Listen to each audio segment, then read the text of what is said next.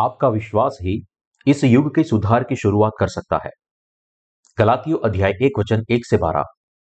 पॉलुस की, जो न मनुष्य की ओर से और न मनुष्य के द्वारा, वरन यीशु मसीह और परमेश्वर पिता के द्वारा, जिसने आपको मरे हुए में से जिलाया, प्रेरित है। और सारे भाइयों की ओर से जो मेरे साथ है, गलातिया की कलिसियाओं के नाम। परमेश्वर पिता और हमारे प्रभु यीशु मसीह की ओर से तुम्हें अनुग्रह और शांति मिलती रहे।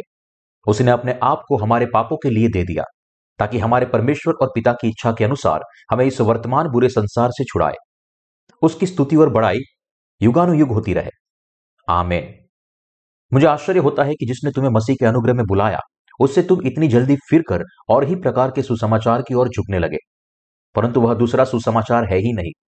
पर बात यह है कि कितने ऐसे हैं जो तुम्हार, तुम्हें घबरा देते हैं और मसीह के सुसमाचार को बिगाड़ना चाहते हैं।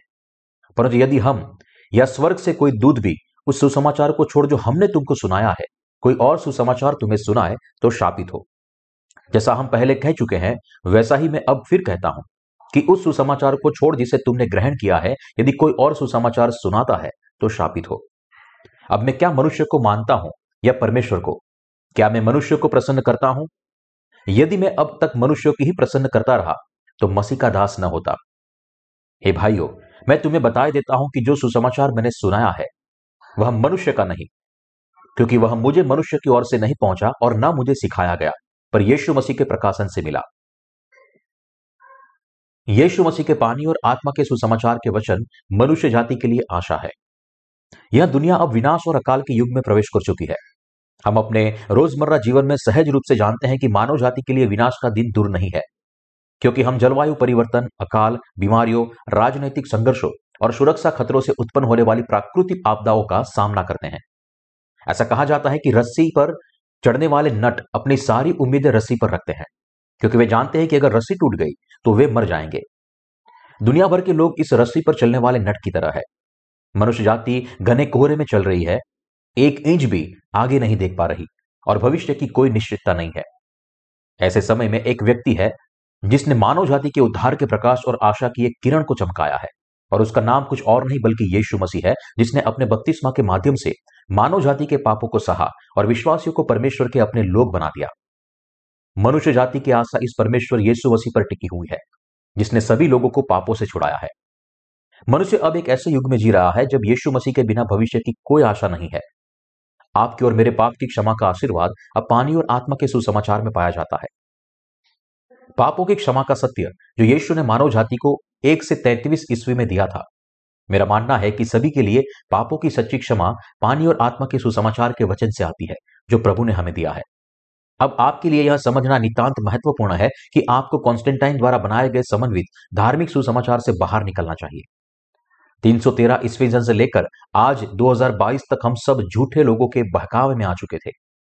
अपने बपतिस्मा के द्वारा यीशु मसीह ने इस पृथ्वी पर अंतिम दिन तक किए गए मनुष्य जाति के प्रत्येक पापों को उठा लिया और पानी और आत्मा के सुसमाचार के वचन से उन्हें एक बार और हमेशा के लिए मिटा दिया।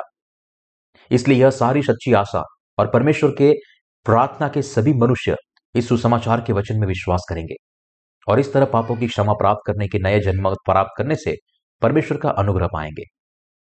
पूरी दुनिया में लोगों के इसके आसन्न आंतर के बारे में सोचना चाहिए। और इस तथ्य पर अपनी आशा रखते हुए जीवन जीना चाहिए कि उद्धार की असीम आशीष हमारे प्रभु यीशु मसीह के पानी और आत्मा के सुसमाचार के वचन में पाई जाती है। इस पल में भी सभी मनुष्य को बचाया जा सकता है, यदि वे उद्धार की आशा को हमारे प्रभु के बपतिस्मा और उनकी मृत्यु पर रखे। पानी और आत्मा के सुसमाचार में विश्वास करते हुए पापों को धोने का सुसमाचार, जिसे यीशु मसीह ने हम सभी को दिया है, हमें स्वर्ग की आशा के साथ जीना चाहिए। हम एक उज्जवल भविष्य तभी देख सकते हैं जब हम अपनी महान आशा को उन पापों की क्षमा पर रखे हैं जो यीशु मसीह ने हमें दी है। यीशु मसीह मनुष्य जाति का उद्धार करता है। गलातियों अध्याय एक वचन एक को आज के पवित्र शास्त्र में पढ़ने से प्रेरित पौलुस कहता है कि वह न तो मनुष्य की ओर से और न ही उसने पापों को धोने वाले पानी और आत्मा के सुसमाचार को सिखाने के द्वारा वह प्रेरित बना। परंतु केवल हमारे पिता परमेश्वर के प्रकाशन से प्रेरित हुआ, जिसने यीशु मसीह को इस पृथ्वी पर भेजा था और उसे मरे हुए में से जिलाया था। हमारे लिए यह समझना महत्वपूर्ण है कि प्रेरित पौरुष ने केवल यीशु के स्थान पर गलत युद्ध, एक दिन में यीशु को हमारा प्रभु यीशु मसीह क्यों कहा। हमें इस बारे में ध्यान से सोचने की ज़रूरत है कि प्रेरित पौलुस ने यीशु को मसीह के रूप में क्यों कहा। पौलुस जिस पत्र की शुरुआत मसीह का नाम से करता है, उसका गहरा अर्थ है। हमें यह समझना चाहिए कि जब भी प्रेरित मसीह की बात करता है तो यह इस तथ्य पर आधारित होता है कि यीशु के पास स्वर्ग के महायाजक का पद है। और इसका अर्थ यह भी है कि वह राजाओं का राजा, सच्चा भविष्यवक्ता और उद्धार करता है। बाइबल में मसीह शब्द का अर्थ है सबसे पहले अभिषिक्त होना। पवित्र शास्त्र में केवल तीन घटनाओं में सिर का अभिषेक होता है। पहला, जब एक नया राजा नियुक्त होता है। दूसरा, जब एक महायाजक ठहराया जाता है। और तीसरा, जब एक भविष्यवक्ता उठ खड़ा होता है। पुराने नियम में जब एक महायाजक नियुक्त किया जाता था तो बड़े सिंह को तेल से भर के उस महायाजक का पद ग्रहण करने वाले व्यक्ति के सिर पर उंडेला जाता था। मसीह शब्द अर्थात अभिषिक्त होना तीन पदों और भूमिकाओं की बात करता है, जो परमेश्वर के पुत्र ने इस पृथ्वी पर आने पर ग्रहण की थी। बाइबल में अभिषिक्त जाने जनों ने गंभीर रूप से महत्वपूर्ण कर्तव्य को निभाया और इसलिए उनका अभिषेक किया गया। यह इंगित करने के लिए कि उन्होंने परमेश्वर द्वारा सौंपे गए कार्य को पूरा करना था। यीशु मसीह पृथ्वी पर आए, जिन्हें राजा, महायाजक और भविष्य वक्ता यह तीन पदों को सौंपा गया था, और उन्होंने तीन, उन सभी लोगों को बचाने के लिए अपने कर्तव्य को पूरा किया, जो अब इस पृथ्वी में, अपने पापों में जीते हैं। मसीह नाम का अर्थ है कि उसे संसार के पापियों को पानी और आत्मा के सुसमाचार के वचन के द्वारा अपने सभी पापों से बचाया है। अभिषिक्त जन के रूप में उसने अपने नाम से दर्शाए गए तीन पदों को पूरा किया।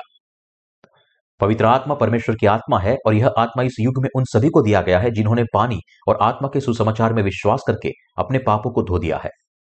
हमें इस तथ्य को कभी नहीं भूलना चाहिए कि परमेश्वर उन सभी को पवित्र आत्मा को उपहार देता है जो अपने दिलों में पापों की क्षमा प्राप्त करते हैं। यीशु मसीह इस पृथ्वी पर अपने तीन कर्तव्य को पूरा करने के लिए पिता परमेश्वर द्वारा अभिषिक्त उद्धार करता है। जब यीशु मसीह इस दुनिया में आए तो उन्हें अपने पिता की इच्छा के अनुसार जगत के पापों को अपनी देह पर उठाने के लिए युहन्ना बपतिस्मा देने वाले के द्वारा बपतिस्मा दिया गया था। यीशु ने स्वर्ग के महायाजक के रूप में अपने कर्तव्य को पूरा करने के लिए ऐसा किया। हमें यह नहीं भूलना चाहिए कि यीशु ने युहन्ना बपतिस्मा देने वाले से प्राप्त बपतिस्मा के द्वारा ही इस संसार के पापों को उठाया और इस प्रकार वह हमारा महायाजक बन गया। यह मानव जाति के पापों को हमेशा के लिए मिटा देने के लिए था कि यीशु युहन्ना बपतिस्मा देने वाले की तलाश में आया था कि वह उसके द्वारा बपतिस्मा ले। ईस्वी तीस में जब युहन्ना बपतिस्मा देने वाले ने यीशु को बपतिस्मा दिया तो इस दुनिया के सभी पाप उसके सिर पर पारित हुए और इस प्रकार मानव जाति के लिए परमेश्वर की इच्छा पूरी हुई। ईस्वी तीस में हमारे जन्म से बहुत पहले यीशु ने अपने शरीर पर मानव जाति के पापों को युहन्ना बपतिस्मा देने वाले के द्वारा बपतिस्मा प्राप्त करके स्वीकार किया और वह क्रूस पर अपना खून बहाकर हम विश्वासियों को बचाने में सक्षम बना। पृथ्वी पर आकर युहन्ना बपतिस्मा देने वाले के द्वारा बपतिस्मा लेने और क्रूस पर अपने शरीर को त्यागने के द्वारा यीशु उस उद्देश्य को पूरा करने में सक्षम बना, जिसके लिए वह स्वर्ग के महायाजक के रूप में आया था और अपने कर्तव्यों का पालन कर रहा था। यीशु इस पृथ्वी पर स्वर्ग के राज्य के महायाजक के रूप में अपने लोगों को संसार के उन पापों से छुड़ाने के लिए आए, जिसमें वे गिरे थे। स्वर्ग के महायाजक के रूप में यीशु योहन्ना बपतिस्मा देने वाले की तलाश में गया, जो जगत का प्रतिनिधि था, जो पृथ्वी के महायाजक के रूप में यीशु अपने कर्तव्य को पूरा करने वाला था। और उसने उसे बताया कि उसके लिए योहन्ना बपतिस्मा देने के वाला, बपतिस्मा लेकर जगत के पापों को उठाना उचित है। मत्ती अध्याय तीन, वचन पंद्रह में ऐसा लिखा है कि अभी ऐसा ही होने दे, क्योंकि हमारे लिए यही उचित है कि हम सब धार्मिकता को पूरा करें। अपने लोगों को उनके पापों से बचाने के लिए यीशु ने योहन्ना बपतिस्मा देने वाले से बपतिस्मा लेकर मानव जाति के सभी पापों को एक बार और हमेशा के लिए उठा लिया और इस तरह वह उन सभी को मिटा सका। यीशु मसीह स्वर्ग के महायाजक है। जिन्होंने मनुष्य जाति के पापों को सभी कीमत चुकाने के लिए योहन्ना बपतिस्मा देने वाले के द्वारा बपतिस्मा लिया और अपने शरीर को क्रूस पर दे दिया।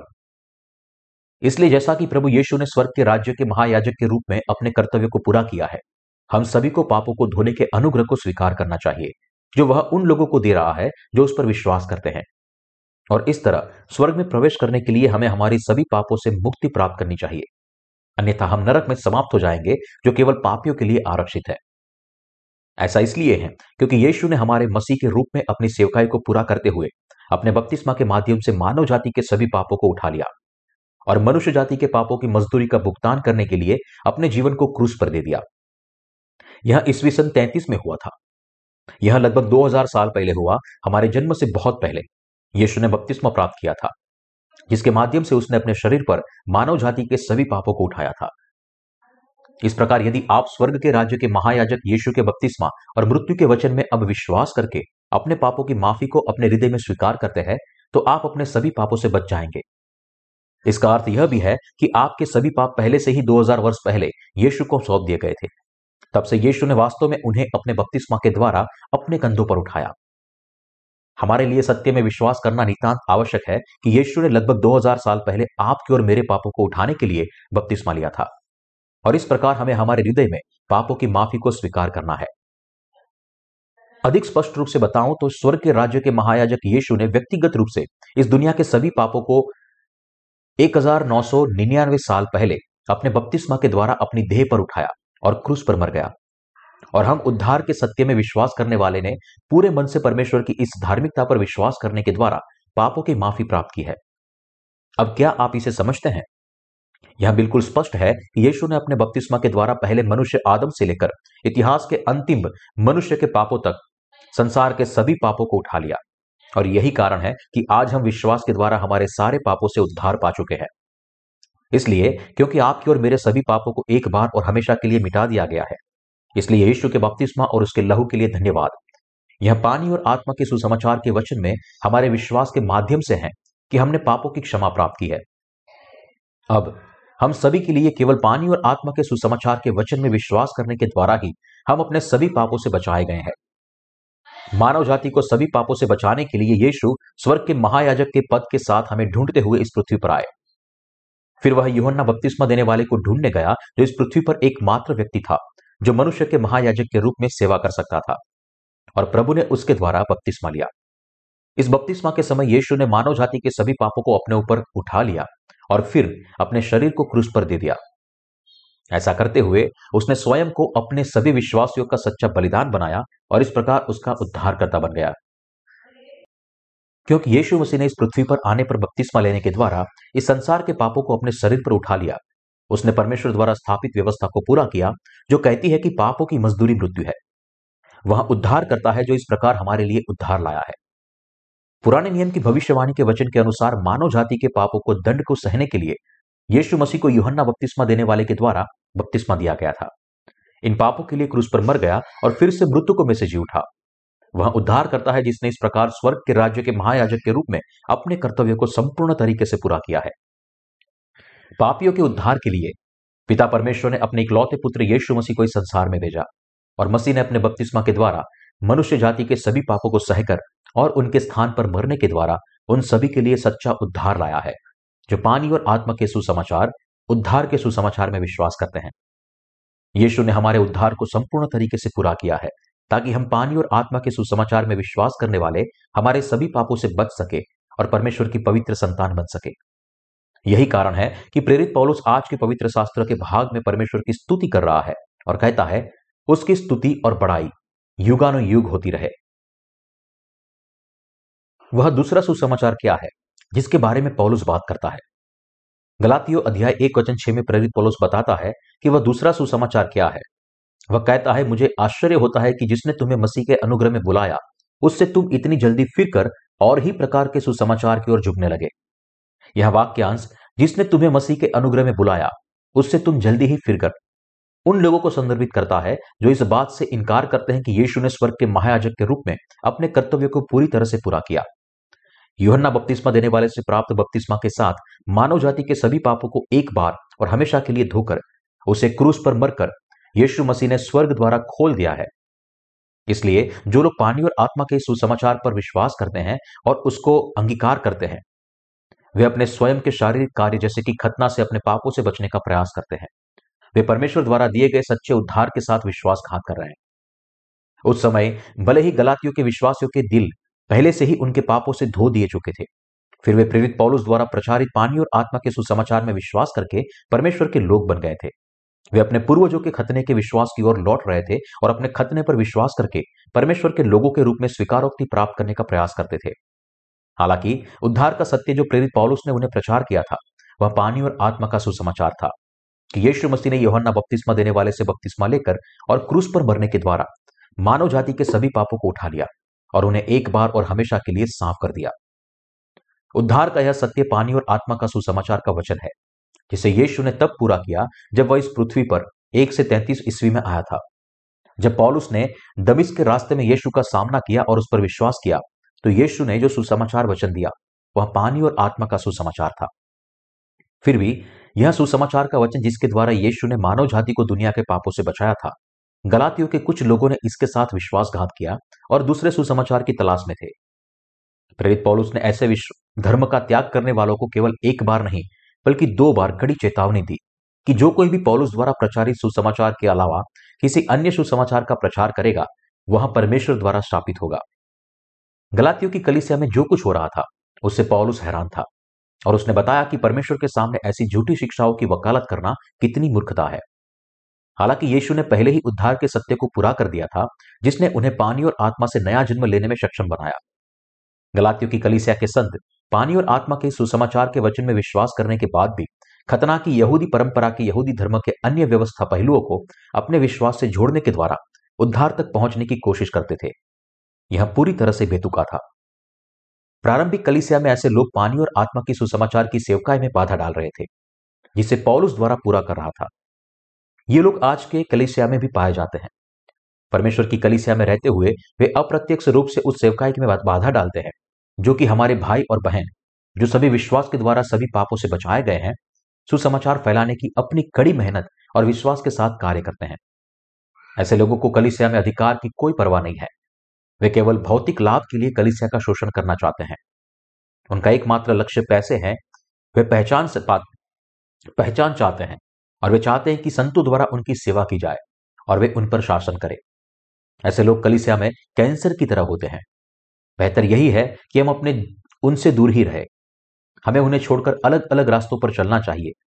हम खुद को आत्मिक धोखेबाजों से नहीं जोड़ सकते। जब यीशु स्वर्ग के राज्य के महायाजक के रूप में इस धरती पर आए तो उन्होंने योहन्ना बपतिस्मा देने वाले के द्वारा बपतिस्मा लेकर मानव जाति के सभी पापों को एक बार और हमेशा के लिए स्वीकार कर लिया और अपने याजकीय कर्तव्य को पूरी करते, पूरी तरह से क्रूस पर मरकर और मृतकों में से फिर से ज़िंदा उठकर पूरा किया। गलतियों की कलिसिया के संतों के लिए यीशु के स्वर्गारोहण को तीस वर्ष भी नहीं हुए थे। फिर भी उनमें से कुछ पहले से ही एक अलग सुसमाचार, खतना के सुसमाचार का अनुसरण कर रहे थे। न कि उस सुसमाचार सत्य का, जो यीशु ने उन्हें पहले ही पानी और आत्मा से नया जन्म लेने के लिए दिया था। पौलुस को यह असहनीय लगा। वहाँ दूसरा सुसमाचार क्या है? जिसके बारे में पॉलुस वर्तमान युग से बात कर रहा है। अफसोस की बात है कि इस तरह के कट्टर विश्वास सोलहवीं शताब्दी के धार्मिक सुधारकों के नेतृत्व में प्रोटेस्टेंटवाद के सुधारिक विश्वास में पाए जाते हैं। यद्यपि मनुष्य मध्य युग में प्रोटेस्टेंट सुधारकों ने परमेश्वर द्वारा किए गए उद्धार की ओर लौटने और सम्राट कॉन्स्टेंटाइन द्वारा पहले बनाए गए समकालिक सुषमाचार को छोड़ने की मांग की, इस मामले का तथ्य यह है कि ये सुधारक भी अभी भी इस समकालिक सुसमाचार में नहीं थे। निकिया की पहली परिषद में कॉन्स्टेंटाइन ने दुनिया के विभिन्न धर्मों को एक साथ लाकर उन्हें क्रूस के धर्म के साथ मिला दिया।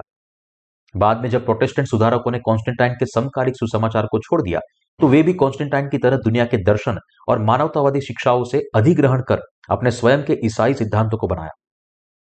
कैलविन, ल्यूथर और अन्य प्रोटेस्टेंट अगुओं जैसे सुधारकों की अपनी मान्यताएँ थी और कट्टरता को लेकर आपस में भिड़ गए। धर्मनिरपेक्ष दार्शनिक विचारों सुनकर और ईसाई धर्म को मानवतावादी विचारों में प्रभावित करने के हुए उन्होंने अपने आत्म केंद्रित विश्वास को सिद्धांत में बदल दिया और विश्वासियों को गुमराह किया। आप समय आ गया है कि हम सब पानी और आत्मा के उस सुसमाचार की ओर फिरे, जो बाइबल हमें सिखाती है, और इस विश्वास के द्वारा एक और धार्मिक सुधार की शुरुआत करें। तब हमारा प्रभु और पवित्र आत्मा आनंदित होंगे। आइए उन कुछ ईसाई सिद्धांतों पर नज़र डालें, जो सुधारकों द्वारा बनाए गए थे, जो मध्य युग के दौरान सुधार में सबसे आगे थे। ग्रीक दर्शन से प्रभावित उनके सिद्धांत उसके तर्क का पालन करते हैं। एक अच्छा उदाहरण क्रमिक पवित्रता का सिद्धांत है, जो दावा करता है कि मानव स्वभाव को धीरे धीरे बदला जा सकता है। हालाँकि, जब परमेश्वर के वचन पर विचार किया जाए तो हम देखते हैं कि यहाँ सिद्धांत किसी के अपने विचार की एक बेतुकी और असत्य दार्शनिक घटना के अलावा और कुछ नहीं है। बिना शर्त चुनाव का सिद्धांत एक हास्यास्पद सिद्धांत है, जिसका बिल्कुल कोई मतलब नहीं है। यहाँ सिद्धांत भी स्वयं के मूर्ख विचारों का एक उत्पाद है, जो परमेश्वर के प्रेम और दया को संदर्भित करता है। इसलिए 1500 के दशक में प्रोटेस्टेंट सुधारकों द्वारा बनाए गए ऐसे सिद्धांतों पर आँख बंद करके विश्वास करने के बजाय हमें पानी और आत्मा के सुसमाचार के वचन की ओर लौटना चाहिए, जिसे प्रभु स्वर्ग के महायाजक ने हम सभी को दिया है और परमेश्वर के लिखित वचन के आधार पर एक बार फिर ईसाई धर्म में सुधार करें। हम सभी को पानी और आत्मा के सच्चे सुसमाचार की ओर लौटना चाहिए, जिसे यीशु ने एक से तैंतीसवीं सदी में मानव जाति के पापों को धोने और विश्वासियों को स्वर्ग के राज्य में ले जाने के लिए पूरा किया था, जो कि प्रारंभिक कलिसिया युग के उनके शिष्यों द्वारा विश्वास किया गया था। 313 से 325 ईस्वी पूर्व के समय में हमें यह भी समझना चाहिए कि कॉन्स्टेंटाइन द्वारा आयोजित धार्मिक परिषद में उत्पाद समाज समकालिक सुसमाचार द्वारा उद्धार का सत्य नहीं है। अब से सभी प्रोटेस्टेंट ईसाइयों को मध्य युग से पारित सुसमाचार के धार्मिक सिद्धांत में विश्वास करना बंद कर देना चाहिए और उन्हें इनके बजाय पानी और आत्मा के सुसमाचार के सत्य की ओर लौटना चाहिए, जो प्रभु ने हमें दिया है। इस पर विश्वास करें और अपने दिलों में वह अनुग्रह प्राप्त करें, जो पापों को धोता है। इस धरती पर जन्म लेने के बाद मनुष्य जाति के उद्धारकर्ता यीशु मसीह ने तीस साल की उम्र में बपतिस्मा लेकर पूरी मानव जाति के सभी पापों को एक बार और हमेशा के लिए धो दिया। हमें इस सुसमाचार की ओर लौटना चाहिए, जो हमें पानी और आत्मा से नया जन्म लेने में सक्षम बनाता है। हमारे पूरे दिल से उस पर विश्वास करें और इस तरह प्रभु के लोग और सेवक बने, ठीक वैसे, जैसे पौलुस और इब्राहिम विश्वास के जन थे। इसलिए मैं आपसे आग्रह करता हूँ कि आप अपने दिल में बसे क्रूस के धर्मों को पूरी तरह से उखाड़ फेंके और पानी और आत्मा के सुसमाचार में वापस आए और विश्वास करें। उपरोक्त समन्वित धर्म उस धर्म को संदर्भित करता है जो 325 ईस्वी में आयोजित निकिया की पहली परिषद में बनाया गया था। रोमन साम्राज्य को कई कठिनाइयों का सामना करना पड़ रहा था। इसलिए कॉन्टेस्टाइन ने अपने अपने विषयों में एकता लाने की आवश्यकता थी। इसलिए उन्होंने निकेन पंथ को रचा और इस समन्वित सुसमाचार को प्रख्यापित किया। जब हम इस पंथ की सामग्री की जाँच करते हैं तो हम यह सत्यापित कर सकते हैं कि उसने एक समन्वित रोमन धर्म का निर्माण किया। जिसमें प्रभु के उस बपतिस्मा के लिखित रिकॉर्ड को छोड़ दिया गया था, जिसके माध्यम से उन्होंने अपने शरीर पर मानव जाति के पापों को स्वीकार किया था। सुसमाचार घोषणा करता है कि प्रभु ने पानी और आत्मा से नया जन्म लेने के लिए मानव जाति को उनके पापों से बचाया है। इस सुसमाचार से बपतिस्मा के वचन को छोड़ते हुए प्रभु के उद्धार के कार्य की बात करना, अर्थात यह प्रचार किया बिना कि कैसे यीशु मसीह ने योहन्ना बपतिस्मा देने वाले के द्वारा बपतिस्मा लेकर मानव जाति के पापों को एक बार और हमेशा के लिए स्वीकार कर लिया। एक धोखाधड़ी करना है। और इसलिए अंत में यह लोगों की आत्माओं के लिए मौत के अलावा कुछ नहीं लाता है। जब हम पानी और आत्मा के सुसमाचार के वचन की तुलना आज के ईसाइयों के विश्वास के साथ करते हैं, जो केवल क्रूस पर प्रचार करते हैं, हम देख सकते हैं कि उनमें बहुत अंतर है, जो उन्हें बहुत अलग करता है। कॉन्स्टेंटाइन ने अपने विषयों के विभिन्न धार्मिक विषयों को एकीकृत करने और उनमें से एक धर्म बनाने की मांग की। और उन्होंने इसे पूर्वी और पश्चिमी दोनों रोमन साम्राज्यों के विषयों में एकता लाने के लिए एक उपकरण के रूप में इस्तेमाल किया। इसलिए उनके लिए अलग अलग विश्वासों को समेटते हुए एक ही धर्म को बनाना नितांत आवश्यक था। रोमन साम्राज्य पर शासन करने के लिए केवल एक सामान्य पद से शाही सिंहासन पर बैठने पर कॉन्स्टेंटाइन को एक तत्काल राजनीतिक संकट का सामना करना पड़ रहा था। और उन्हें एक ऐसी नीति अपनाने की ज़रूरत थी जो पूर्वी और पश्चिमी रोमन साम्राज्य के बीच विभाजित अपने विषयों में बड़ी एकता लाए। इसलिए उन्होंने अपने समय के प्रारंभिक ईसाइयों और उनकी नैतिक शिक्षाओं के विश्वासों के आधार पर एक समन्वित धर्म बनाने के खुद के मजबूर महसूस किया, ताकि पूरे साम्राज्य में साम्राज्य में पूर्व और पश्चिम दोनों में अपने लोगों की एकता के लिए समन्वय कर सके। दूसरे शब्दों में, कॉन्स्टेंटाइन को अपने पुरानी अन्य जाति धर्मों को छोड़ने के लिए अपनी प्रजा को मजबूर किए बिना एक एकीकृत रोमन साम्राज्य का निर्माण करने के लिए उन्हें ईसाई पंथ के साथ समन्वय करने की आवश्यकता थी। उस समय सम्राट कॉन्स्टेंटाइन स्वयं सूर्य देवता में विश्वास करते थे और वे इस धर्म के याजक थे। इसलिए यदि वह अपने स्वयं के धर्म को त्यागे बिना रोमन साम्राज्य को एक धर्म के तहत एकजुट कर सके, उसके लिए वह कुछ भी करने को तैयार था। उन्होंने जो समाधान निकाला, वह एक समन्वित धर्म का निर्माण कर रहा था और इसका उपयोग अपनी प्रजा में एकता लाने के लिए कर रहा था। इसलिए हालाँकि कॉन्स्टेंटाइन ईसाइयों के लिए एक महान उपकार करते हुए दिखाई दिए। वास्तव में उन्होंने जो किया, वह प्रारंभिक कलिसिया के विश्वास को ध्वस्त कर रहा था और अपने राजनीतिक उद्देश्य को प्राप्त करने के लिए एक समन्वित धर्म का निर्माण कर रहा था। यह धर्म आज की कैथोलिक कलिसिया है। कैथोलिक शब्द का अर्थ है सार्वभौमिक और अब भी 21वीं सदी में कैथोलिक कलिसिया दुनिया के सभी धर्मों को एक धर्म के साथ लाने की मांग कर रहे विश्वव्यापी आंदोलन का अग्रणी है। विश्वव्यापी आंदोलन के परोपकार दुनिया के अनगिनत धर्मों को एक धर्म में जोड़ने का प्रयास कर रहे हैं। बौद्ध धर्म से लेकर ईसाई धर्म तक, रूढ़ीवादी कलिसिया और यहाँ तक कि शमन धर्म भी। हालाँकि यह एक निंदापूर्ण प्रयास है जो उत्पत्ति की पुस्तक के बाबिल के गुम्मत के समान है, जिसके लिए मानव जाति को परमेश्वर द्वारा श्राप दिया गया था। पूरी मानवता को एक भाषा के तहत एकता में एक साथ आते देखकर परमेश्वर खुश नहीं थे। इस तरह समकालिक धर्म त्रिएक परमेश्वर के विरुद्ध खड़ा है। कॉन्स्टेंटाइन के शासन के तहत प्राचीन रोम के लोग समन्वय की सीमा के भीतर अधिक धार्मिक स्वतंत्रता का आनंद ले रहे थे। यह उस तरह का धर्म था जिसे रोमन चाहते थे। इसलिए आज भी ऐसे लोग हैं जो अपने निजी लक्ष्यों को प्राप्त करने के लिए दुनिया भर के विभिन्न धर्मों को एक साथ मिलाने के अवसरों की तलाश करते हैं। निकिया की पहली परिषद और वहाँ अपनाए गए निकेन पंथ में निर्मित समकालिक धर्म का उपयोग यह अंत में बाद में प्रेरितों का विश्वास बन गया। कॉन्स्टेंटाइन एक धर्म के तहत अपने विषयों में एकता लाकर अपने राजनीतिक उद्देश्यों को प्राप्त करने में सक्षम था।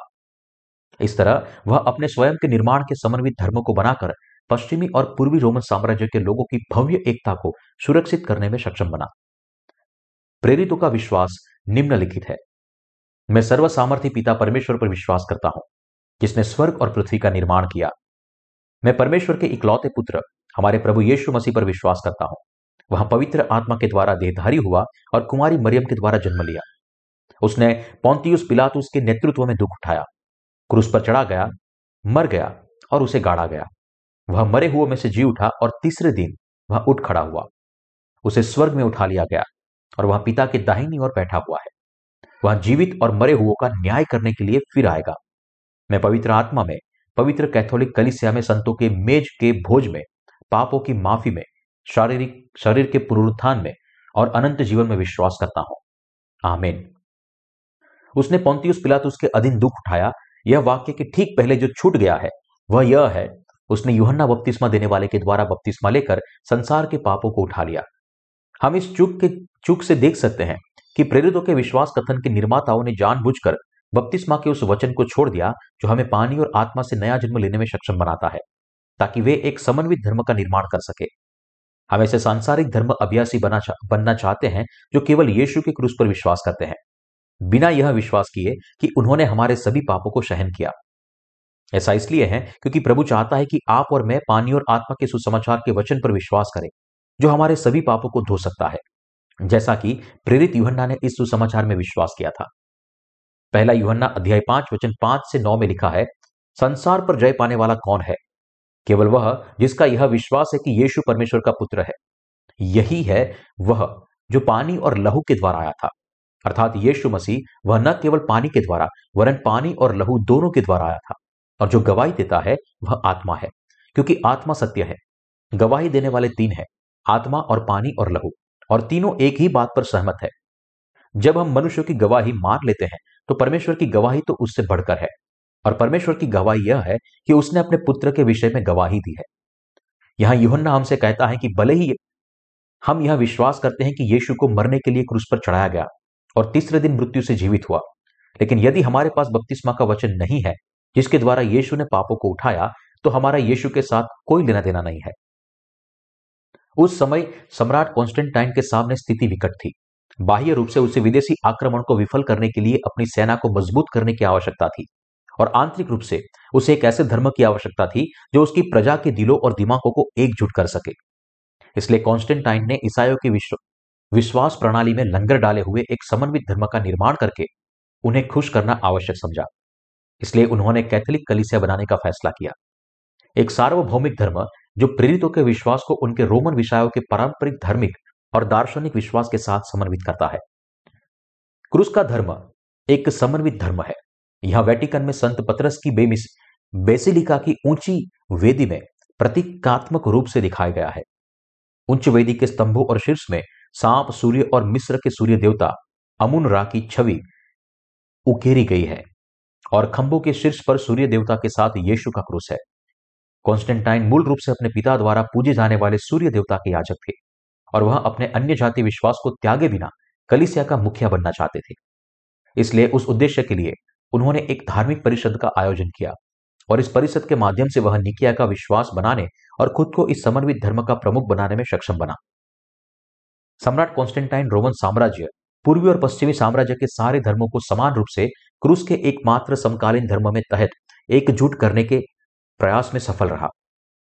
क्रूस के इस समन्वित धर्म का उपयोग करते हुए उन्होंने न केवल अपने समय के लोगों को, बल्कि धार्मिक सुधारों को और अनेक वंशजों, वर्तमान युग के प्रोटेस्टेंट को भी धोखा दिया। उसने स्वयं के बनाए हुए इस समर्पित धर्म के माध्यम से सम्राट कॉन्स्टेंटाइन ईस्वी सन 313 से 2022 के अनगिनत लोगों को धोखा देने में सफल रहा और वह अपनी दैहिक वासना और अपने राजनीतिक उद्देश्य को पूरा करने में सफल रहा। हालाँकि राजनीतिक उद्देश्य के लिए इस्तेमाल किए जाने वाले धर्मों के कारण कॉन्स्टेंटाइन ने खुद को शैतान के सेवक में बदल दिया। नतीजतन, भले ही पूरी दुनिया में ईसाई लोग यीशु में विश्वास करके बचाए जाने की कोशिश कर रहे हैं क्योंकि वे एक समन्वित धर्म के प्रभाव में है, इसलिए वे इसके बजाय मूर्ति पूजा में गिर गए हैं और शैतान के सेवकों में बदल गए हैं। जैसा कि देखा जा सकता है, कॉन्स्टेंटाइन दार्शनिक रूप से उन्मुख ईसाई सिद्धांतों के निर्माण में जिम्मेदार है।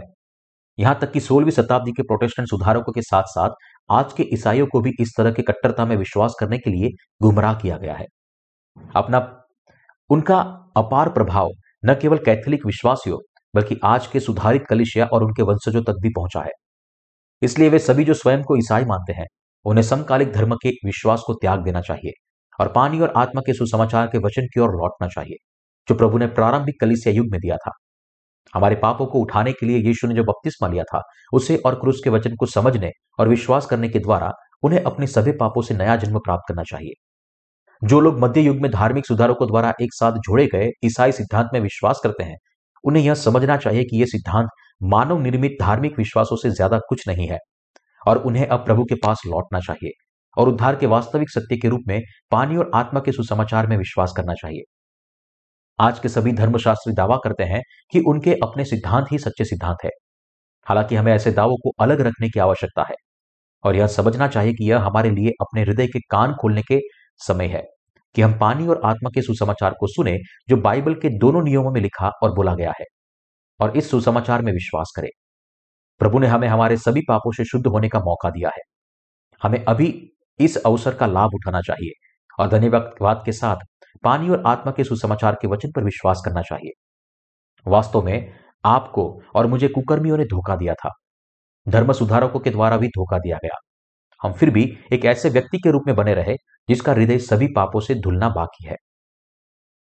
हालाँकि, भले हम 21वीं सदी में जी रहे हैं हमारे सदा धर्मी और पवित्र प्रभु, यीशु बपतिस्मा देने वाले से प्राप्त बपतिस्मा के वचन से हमारे पापों को धोकर, अब हमारे पापों के दंड को हमारी जगह सुन, सहन सकते हैं और हमें बचाया है। और प्रभु, अब हमें पानी और आत्मा के सुसमाचार के वचन के द्वारा उद्धार का यह अनुग्रह प्रदान करता है। प्रभु, अनंत उद्धार करता है जिसने अपने बपतिस्मा के द्वारा प्रत्येक पापी के सभी पापों को उठा लिया। इस पृथ्वी पर रहते हुए प्रत्येक व्यक्ति को पानी और आत्मा का सुसमाचार का वचन देकर वह सभी मनुष्यों को समन्वित सुसमाचार के धर्म से मुक्त करना चाहता है और उन्हें सच्चा उद्धार देना चाहता है। उन सभी को जो अपने हर पाप से धुलने की लालसा रखते हैं, प्रभु पापों की क्षमा देना चाहता है ताकि वे नया जन्म प्राप्त कर सके। क्या आप पानी और आत्मा के सुसमाचार के वचन को जानते हैं, जो हमारे प्रभु ने आपको दिया है? क्या आप पानी और आत्मा के उस सुसमाचार में विश्वास करते हैं? या क्या आप एक समन्वित सुसमाचार में विश्वास करते हैं? प्रारंभिक कलिशा युग में लौटते हुए याद करें कि कैसे गलतियों के विश्वासियों ने यह दावा करते हुए एक अलग सुसमाचार का प्रचार किया कि उद्धार केवल तभी प्राप्त होता है जब व्यक्ति पानी और आत्मा के सुसमाचार के सत्य के बजाय खतने की रीति पर विश्वास करता हो और उसका पालन करता हो। इन गलातियों के विश्वासियों की तरह सम्राट कॉन्स्टेंटाइन ने भी प्रारंभिक कलिसिया के संतों के विश्वास को सांसारिक धर्मों के साथ मिलाकर एक समन्वित धर्म बनाने की मांग की। हमारे लिए इससे समझना और इसे स्वीकार करना नितांत महत्वपूर्ण है। प्रेरितों का विश्वास जो कॉन्स्टेंटाइन ने निकिया की पहली परिषद में बनाया था, वह पानी और आत्मा के सुसमाचार का वचन नहीं है, जिसके बारे में प्रभु बाइबल में बोलता है। और इसलिए वे जो कॉन्स्टेंटाइन के बनाए हुए समन्वित धर्मों में विश्वास करके उद्धार तक पहुँचने की कोशिश करते हैं, वे सब विफल हो जाएँगे। यद्यपि, समकालिक धर्म ने प्रारंभिक कलिसिया के प्रेरितों द्वारा प्रचारित पानी और आत्मा के सुसमाचार के वचन को भ्रष्ट करने की कोशिश की। अंत में, यह ऐसा करने में विफल रहा। ऐसा इसलिए है क्योंकि मानव जाति के उद्धारकर्ता प्रभु द्वारा पूरा किया गया पानी और आत्मा का सुसमाचार, वह सत्य है जो किसी और चीज़ के साथ मिश्रित नहीं हो सकता। प्रारंभिक कलिसिया युग में प्रेरित पौलुस ने गलातियों के संतों को जो उपदेश दिया था, वह यह घोषणा करने वाला सुसमाचार था कि क्योंकि प्रभु जब इस पृथ्वी पर आया, तब उसने एक बार और हमेशा के लिए योहन्ना बपतिस्मा देने वाले से बपतिस्मा लेने के द्वारा मानव जाति के पापों को उठा लिया और उन पापों को उठाकर क्रूस पर मरने के द्वारा जगत के पापों का दंड चुकाया। और गलातियों के संतों ने इस वचन में विश्वास किया था। पौलुस एक बार फिर गलातियों की कलिसिया को सुसमाचार के वचन याद दिला रहा था कि यीशु ने अपने बपतिस्मा और क्रूस पर अपनी मृत्यु के माध्यम से मानव जाति को उनके पापों से बचाया था। पौलुस ने कहा, और तुम में से जितनों ने मसीह में बपतिस्मा लिया है, उन्होंने मसीह को पहन लिया है। पौलुस यहाँ इस बारे में बात कर रहा था कि कैसे प्रभु यीशु ने यूहन्ना बपतिस्मा देने वाले से प्राप्त बपतिस्मा के द्वारा इस संसार के सभी पापों को उठा लिया। वह गलतियों के संतों को सत्य बता रहा था कि यीशु ने यूहन्ना बपतिस्मा देने वाले से यर्दन नदी में लिए हुए बपतिस्मा के माध्यम से इस दुनिया के सभी पापों को एक बार और हमेशा के लिए स्वीकार कर लिया और उसे साफ़ कर दिया। प्रेरित पौलुस कह रहा था कि पानी और आत्मा के सुसमाचार के वचन, उद्धार के सत्य में विश्वास करके, हम सभी हमारे हृदय के सभी पापों से साफ़ हो सकते हैं। इसलिए हमारे लिए यह समझना और विश्वास करना नितांत आवश्यक है कि जो सत्य हमारे सभी पापों को धोस देता है और हमें नया जन्म लेने में सक्षम बनाता है वह पानी और आत्मा का सुसमाचार है। गलातियों अध्याय एक वचन आठ और नौ में लिखा है परंतु यदि हम या स्वर्ग से कोई दूत भी उस, समा, उस समाचार को छोड़ जो हमने तुमको सुनाया है कोई और सुसमाचार तुम्हें सुनाए तो शापित हो। जैसा हम पहले कह चुके हैं वैसा ही मैं अब फिर कहता हूँ कि उस सुसमाचार को छोड़ जिसे तुमने ग्रहण किया है। यदि कोई और सुसमाचार सुनाता है तो शापित हो। यहाँ प्रेरित पौलुस ने यह कहते हुए दो बार चेतावनी के बहुत कड़े शब्द कहे कि यदि कोई व्यक्ति किसी अन्य सुसमाचार का प्रचार करता है, लेकिन पानी और आत्मा के सुसमाचार का प्रचार नहीं करता जो उसने प्रचार किया था, वह शापित हो। प्रेरित पौलुस का हृदय क्रोधित हो उठा। उसने बार बार यहाँ शापित शब्द का इस्तेमाल किया, क्योंकि वह जानता था कि यह कितना गंभीर था कि गलातियों की कलिसिया में कुछ लोग एक भिन्न सुसमाचार का प्रचार कर रहे थे। यह दावा करते हुए कि उन्हें यहूदियों की तरह व्यवस्था का पालन करना था और खतना करना था। यही कारण है कि पॉलुस गलातियों की कलिसिया में उन लोगों को इतनी कठोर फटकार लगा रहा था, जो एक भिन्न सुसमाचार का प्रचार कर रहे थे। आज के ईसाइयों में बहुत से लोग ऐसे भी हैं, जो पानी और आत्मा से नया जन्म लेने के सच्चे सुसमाचार के वचन को जानने के बावजूद यह सोचकर बहकावे में आ जाता है कि वे भी विश्वासी है और पहले से ही विश्वास का जीवन जी रहे हैं। हमें यहाँ स्पष्ट रूप से यह समझना चाहिए कि हम तभी नया जन्म प्राप्त कर सकते हैं, यदि हम इस सत्य को जानते हैं कि यीशु ने यूहन्ना बपतिस्मा देने वाले से बपतिस्मा लेने के द्वारा दुनिया के सभी पापों को उठाया और उन्हें एक बार और हमेशा के लिए धो दिया। हालाँकि ऐसे कई लोग हैं जो आँख बंद करके कहते हैं कि वे नया जन्म ले सकते हैं।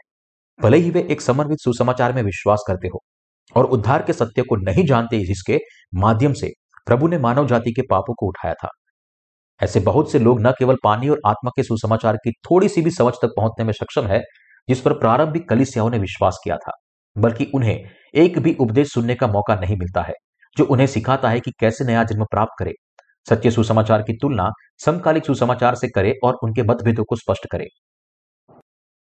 ऐसे लोग धार्मिक अभ्यासियों में बदल गए हैं, जो केवल धार्मिक रिवाजों में लिप्त होने से बहुत खुश है। वे उन लोगों के समान है जो कॉन्स्टेंटाइन के बनाए गए सार्वभौमिक, समन्वित धर्म में विश्वास करते हैं। वे पानी और आत्मा से नया जन्म लेने की आशीष को नहीं जानते। यह बहुत दुखद और दयनीय है। इन लोगों को भी पानी और आत्मा के प्रभु के सुसमाचार के वचन में अवश्य लाना चाहिए। तभी वे भी परमेश्वर के लोग बन सकते हैं क्योंकि उनके हृदय बर्फ़ की तरह सफ़ेद हो जाते हैं। मैं पूरे दिल से आशा और प्रार्थना करता हूँ कि परमेश्वर भी उन्हें नया जन्म लेने के लिए ऐसा आशीर्वाद दे। हाले क्योंकि आज की दुनिया में रहने वाले प्रोटेस्टेंट सुधारकों के वंशज उस समकालिक धर्म में विश्वास करते हैं जिसे सम्राट कॉन्स्टेंटाइन ने बनाया था। वे प्रारंभिक कलिसिया के प्रेरितों और संतों द्वारा विश्वास किए गए पानी और आत्मा के सच्चे संदेश को नहीं जानते हैं। चूँकि वे नहीं जानते कि पापों के धोने का बपतिस्मा यीशु ने योहन्ना बपतिस्मा देने वाले से प्राप्त किया था, वे सवाल करते हैं कि कोई भी नया जन्म लेने का दावा कैसे कर सकता है? सभी के लिए विश्वास हृदय में उतना ही प्रकट होता है जितना कि उसका ज्ञान हो। जो लोग आज तक क्रूस के समन्वित सुसमाचार को जानते हैं और उस पर विश्वास करते हैं, वे पानी और आत्मा के सुसमाचार से पूरी तरह से अनजान है। और इसलिए उनके दिलों में विश्वास अचानक कैसे पैदा हो सकता है कि वे किसी ऐसी चीज़ में नया जन्म ले, जिसका उन्हें पता भी नहीं? ये उद्धार को नहीं जानते, और जो कुछ वे नहीं जानते उस पर उनका हृदय विश्वास नहीं कर सकता। क्या ऐसा नहीं है? आपके दिल में केवल उतना ही विश्वास आता है जितना कि उद्धार के सच्चे वचन के बारे में आपका ज्ञान हो। जो आपको पानी और आत्मा से नया जन्म लेने में सक्षम बनाता है। केवल यही तार्किक है। सिर्फ़ इसलिए कि आप पूरे दिल से उस समन्वित सुसमाचार में विश्वास करते हैं, जिसने कॉन्स्टेंटाइन ने अपने दम पर बनाया था। प्रोटेस्टेंट सुधारकों के बारे में कुछ नहीं कहने के लिए इसका मतलब यह नहीं है कि आप नया जन्म प्राप्त कर सकते हैं। सिर्फ़ इसलिए कि आप ईसाई सिद्धांतों को जानते हैं जो मनुष्य के दार्शनिक विचारों में डूब गए हैं। इसका मतलब यह नहीं है कि आप परमेश्वर के द्वारा बोले गए पानी और आत्मा के सुसमाचार के माध्यम से नया जन्म पाए हुए हैं। अपने स्वयं के विचारों के अनुसार किसी भी समकालिक सुसमाचार में विश्वास करके कोई भी मनुष्य नया जन्म प्राप्त करने के लिए हमारे पापों की माफ़ी प्राप्त नहीं कर सकता। हमारे लिए, हमारे पापों से हमेशा के लिए नया जन्म प्राप्त करने के लिए हमें उद्धार के वचन में विश्वास करना चाहिए कि प्रभु इस पृथ्वी पर आए और अपने बपतिस्मा के साथ मानव जाति के पापों को हमेशा के लिए धो दिया। जब आप सच्चे सुसमाचार को जान जाते हैं, जो आपको नया जन्म देने में सक्षम बनाता है तो आप जितना उसे समझते हैं, उतना ही उस पर विश्वास करने लगते हैं। पानी और आत्मा का सुसमाचार का वचन, उद्धार का कभी न बदलने वाला सत्य है। इसलिए यीशु ने कहा, तुम सत्य को जानोगे और सत्य तुम्हें स्वतंत्र करेगा। यहाँ इस भाग में प्रभु यीशु ने हमसे कहा, तुम सत्य को जानोगे। हमारे लिए यह अनिवार्य है कि हम उस बपतिस्मा के वचन के रहस्य को जाने और समझे, जो प्रभु ने युहन्ना बपतिस्मा देने वाले से हमारे पापों को उठाने और उन्हें धोने के लिए प्राप्त किया था। यहाँ आपको जो समझना चाहिए वह सत्य है कि प्रभु ने आपको योहन्ना बपतिस्मा देने वाले से प्राप्त बपतिस्मा के माध्यम से आपके पापों से मुक्त किया है। और आपको इस सत्य के अपने हृदय में स्वीकार करना चाहिए और उस पर विश्वास करना चाहिए। प्रभु ने कहा कि सत्य हमें स्वतंत्र करेगा। उसने यह नहीं कहा कि हमारा अपना मानव निर्मित, समन्वित सुसमाचार हमें स्वतंत्र करेगा। इसलिए अब से आपको और मुझे इतना मूर्ख नहीं होना चाहिए कि यह विश्वास करे कि कॉन्स्टेंटाइन का समन्वित धर्म हमें हमारे पापों से मुक्ति दिला सकता है। आपको इस धारणा को भी दूर करना चाहिए कि आप प्रोटेस्टेंट सुधारकों के विश्वास के माध्यम से नया जन्म प्राप्त कर सकते हैं। ऐसा इसलिए है क्योंकि जब हम इन सुधारकों पर करीब से नज़र डालते हैं तो हम देख सकते हैं कि वे भी उन धार्मिक अभ्यासियों से ज़्यादा कुछ नहीं थे, जो सम्राट कॉन्स्टेंटाइन के बनाए हुए समन्वित धर्म में विश्वास करते थे। तदनुसार, प्रोटेस्टेंट सुधारकों के वंशज भी एक धार्मिक, समन्वित सुसमाचार में विश्वास करने वाले हैं। ऐसा कुछ भी नहीं जो उन्हें अलग करता है। वे बिल्कुल एक जैसे हैं, एक दर्पण छवि की तरह। जब आप अपने आप को देखते हैं तो क्या आपको लगता है कि आप ऐसे लोगों से अलग हैं जो कॉन्स्टेंटाइन के बनाए हुए समन्वित धर्म के अनुयायियों का नेतृत्व करने का दावा कर रहे हैं? वे उसी यीशु मसीह में विश्वास करते हैं जिस पर आप विश्वास करते हैं। उनमें भी वही धार्मिक उत्साह है जो आप में है। आपका कलिसिया भवन उनके जैसा ही दिखता है। जैसे आप पानी और आत्मा के सुसमाचार को नहीं जानते, वैसे ही वे भी इस सुसमाचार से अनजान है।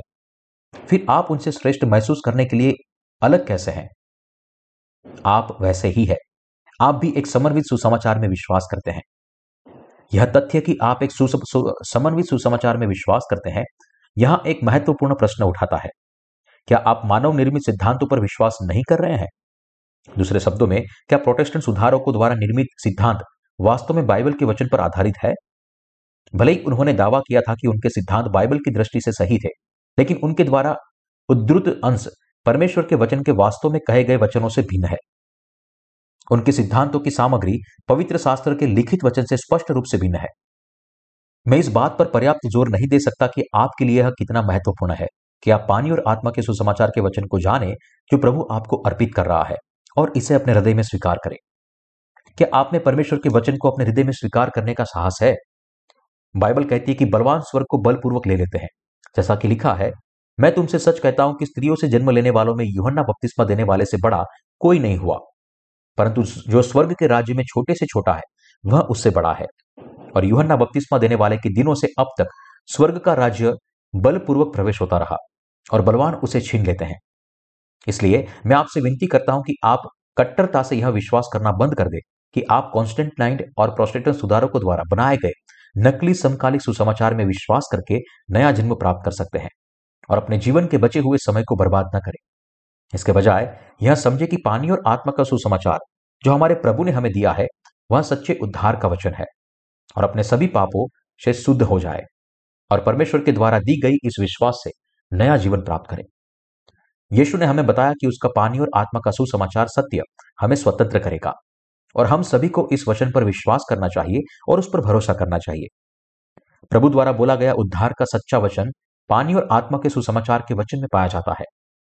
मत्ती अध्याय तीन, वचन पंद्रह में यीशु ने जो कहा, उसके अनुसार हमें जानना और विश्वास करना चाहिए। इस प्रकार हमारे लिए सब धार्मिकता को पूरा करना उचित है। जब यीशु मसीह को यहन्ना बपतिस्मा देने वाले से बपतिस्मा दिया गया था तो उन्होंने मानव जाति के सभी पापों को अपने सिर पर ले लिया और उन्हें धो दिया। जिससे परमेश्वर की धार्मिकता पूरी हो गई। इसलिए हमें प्रभु के बपतिस्मा के वचन, पापों के धोने के वचन को अपने हृदयों पर लागू करना चाहिए और उस पर विश्वास करना चाहिए। हमें उस सत्य को समझना चाहिए जो हमें हमारे सभी पापों से बचाता है और हमें विश्वास के द्वारा उसे अपने दिलों में दृढ़ता से थामे रहना चाहिए। क्या अब आप समझते हैं कि यीशु ने बपतिस्मा लेकर आपके पापों को हमेशा के लिए अपने ऊपर ले लिया?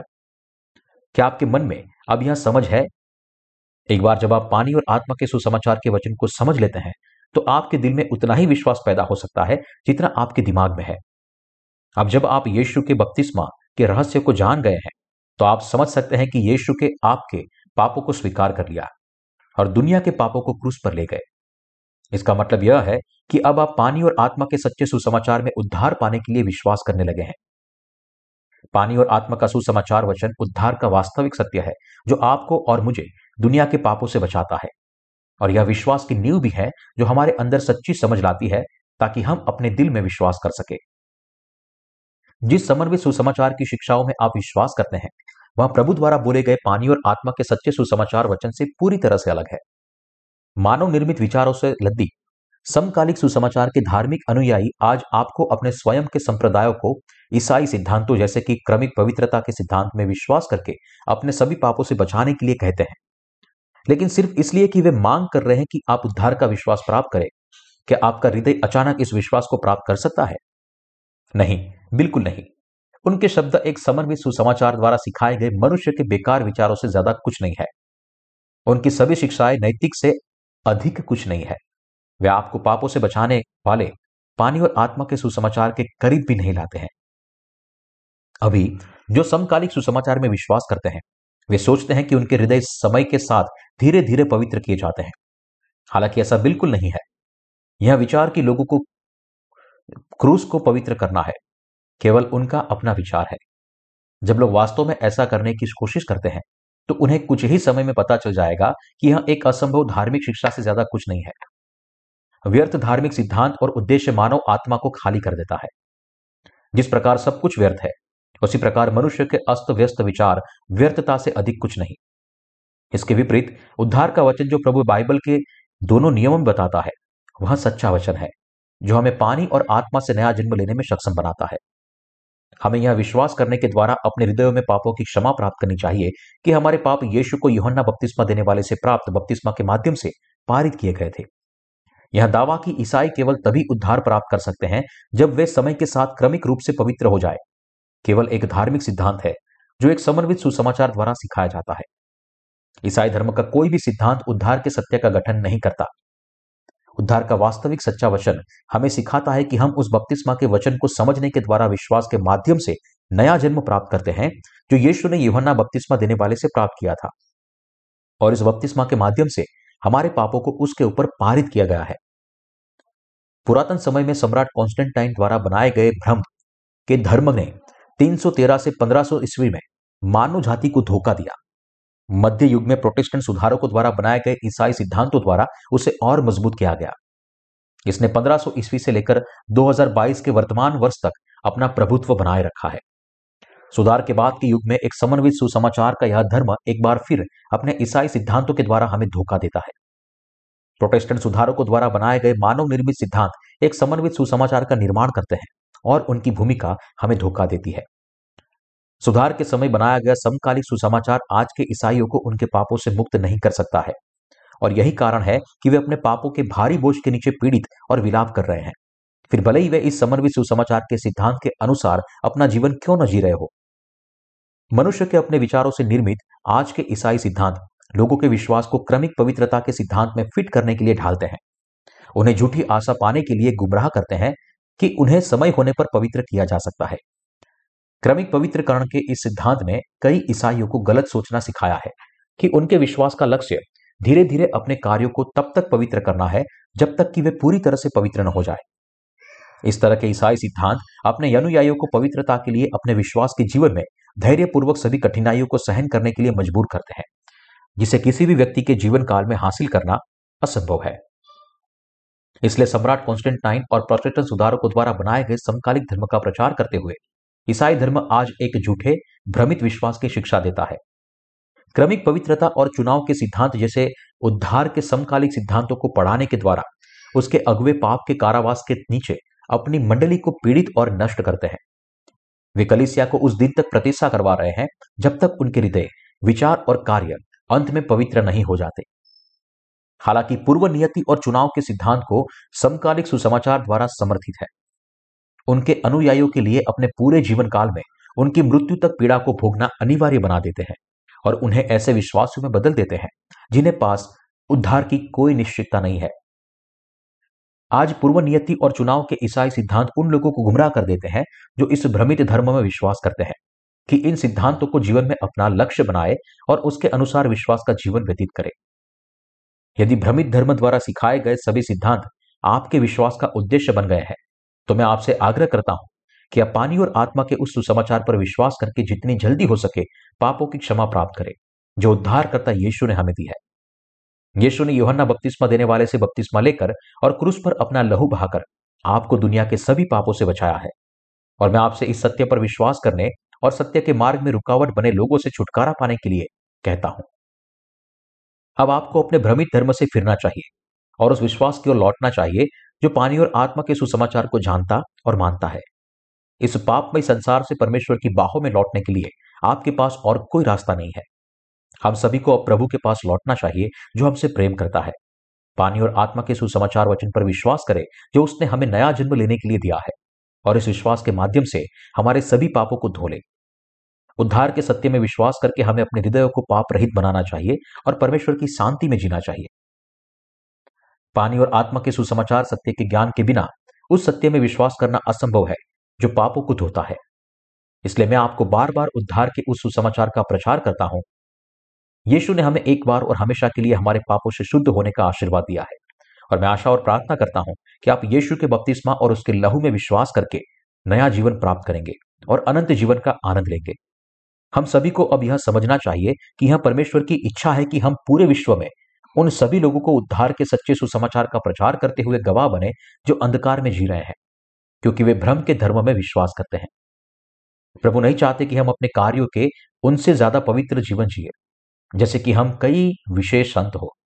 इसके विपरीत, वह चाहता है कि हम पृथ्वी पर सुखी जीवन जिए, हमारे प्रत्येक दिन में उसके साथ चलने के लिए, और जब हम इस पृथ्वी पर वापस लौटे तब उसके साथ अनंत जीवन का आनंद उठाने के लिए हम युहन्ना बपतिस्मा देने वाले से प्राप्त बपतिस्मा के वचन और क्रूस पर बहाए गए लहू पर विश्वास करके अपने सभी पापों से मुक्त हो जाए।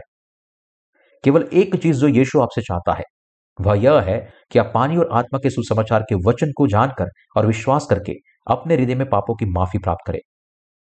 आपको यह समझना चाहिए कि प्रभु चाहता है कि आप अपना शेष जीवन उसके पानी और आत्मा के सुसमाचार के वचन में विश्वास के द्वारा व्यतीत करें। और अपने हृदय में शांति रखे। हमें अपने विश्वास को पानी और आत्मा के सुसमाचार के वचन के साथ सही रूप से स्थापित करना चाहिए। और जब हम उसे मिले, तब उस स्वर्ग के राज्य की ओर चले, जिसका प्रभु ने हमें आशीष दिया है। हम अपने प्रभु को तब प्रसन्न करते हैं, जब हम उस सत्य के ज्ञान के साथ जीवित, जीवन जीते हैं, जो हमें पानी और आत्मा के नया जन्म देने में सक्षम बनाता है। और उस विश्वास से जो हमारे दिल को पानी से धो देता है। हमारे लिए यह अत्यंत महत्वपूर्ण है कि हम पानी और आत्मा के सुसमाचार के वचन में विश्वास करें, जो हमारे प्रभु ने हमें दिया है। दुखद वास्तविकता यह है कि इस युग में बहुत से लोग अपने पापों से मुक्त होने में असमर्थ रहते हैं, क्योंकि वे पानी और आत्मा के सुसमाचार सत्य को किसी भी ज्ञान के बिना, क्रूस के भ्रमित धर्म में विश्वास करते हैं। क्रूस का यह अस्पष्ट धर्म लोगों की आत्माओं को पहले से भी अधिक भ्रमित कर देता है, क्योंकि वह उन्हें मनुष्य के अपने गंदे विचारों से बने सिद्धांत सिखाता है।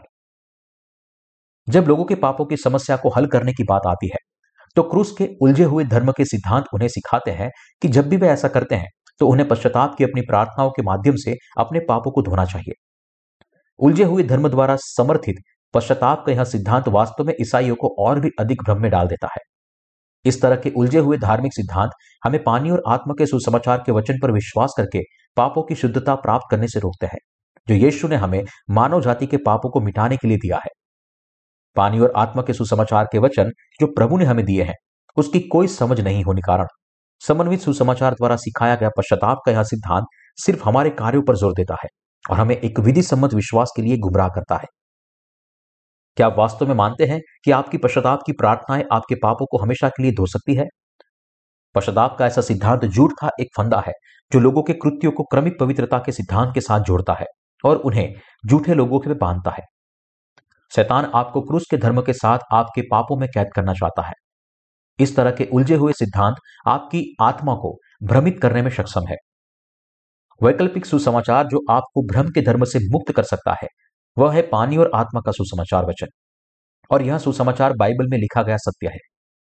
पानी और आत्मा का सुसमाचार वचन बाइबल के दोनों नियमों में पाया जाता है। पानी और आत्मा का सुसमाचार यह घोषणा करता है कि यीशु ने नए नियम के समय में प्राप्त किए हुए बपतिस्मा के द्वारा जगत के पापों को उठा लिया और उन्हें साफ़ कर दिया।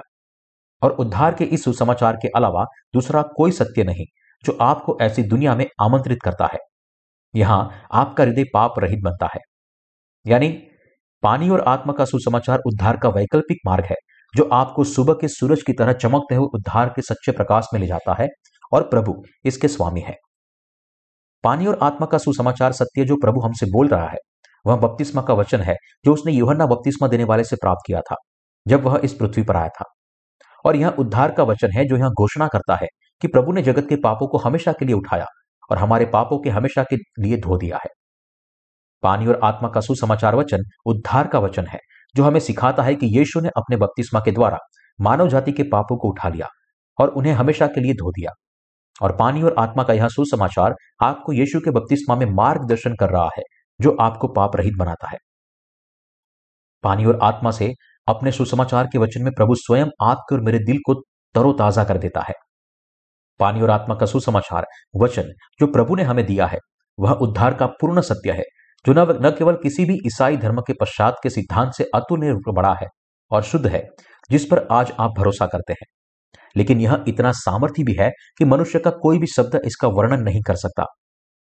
पानी और आत्मा का सुसमाचार, उद्धार का सुसमाचार है। जो डायनामाइट की तरह शक्तिशाली होने के कारण आपके और मेरे पापों को हमेशा के लिए धोने में सक्षम है।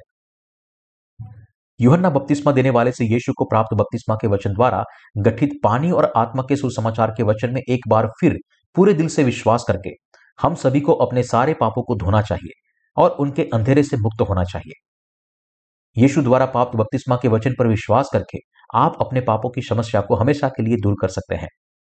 क्या अब आप सत्य को जानते हो कि प्रभु ने पानी और आत्मा का सुसमाचार, उद्धार का सुसमाचार सारे जगत में सबको दिया है और हमें हमारे सब पापों से बचाया है?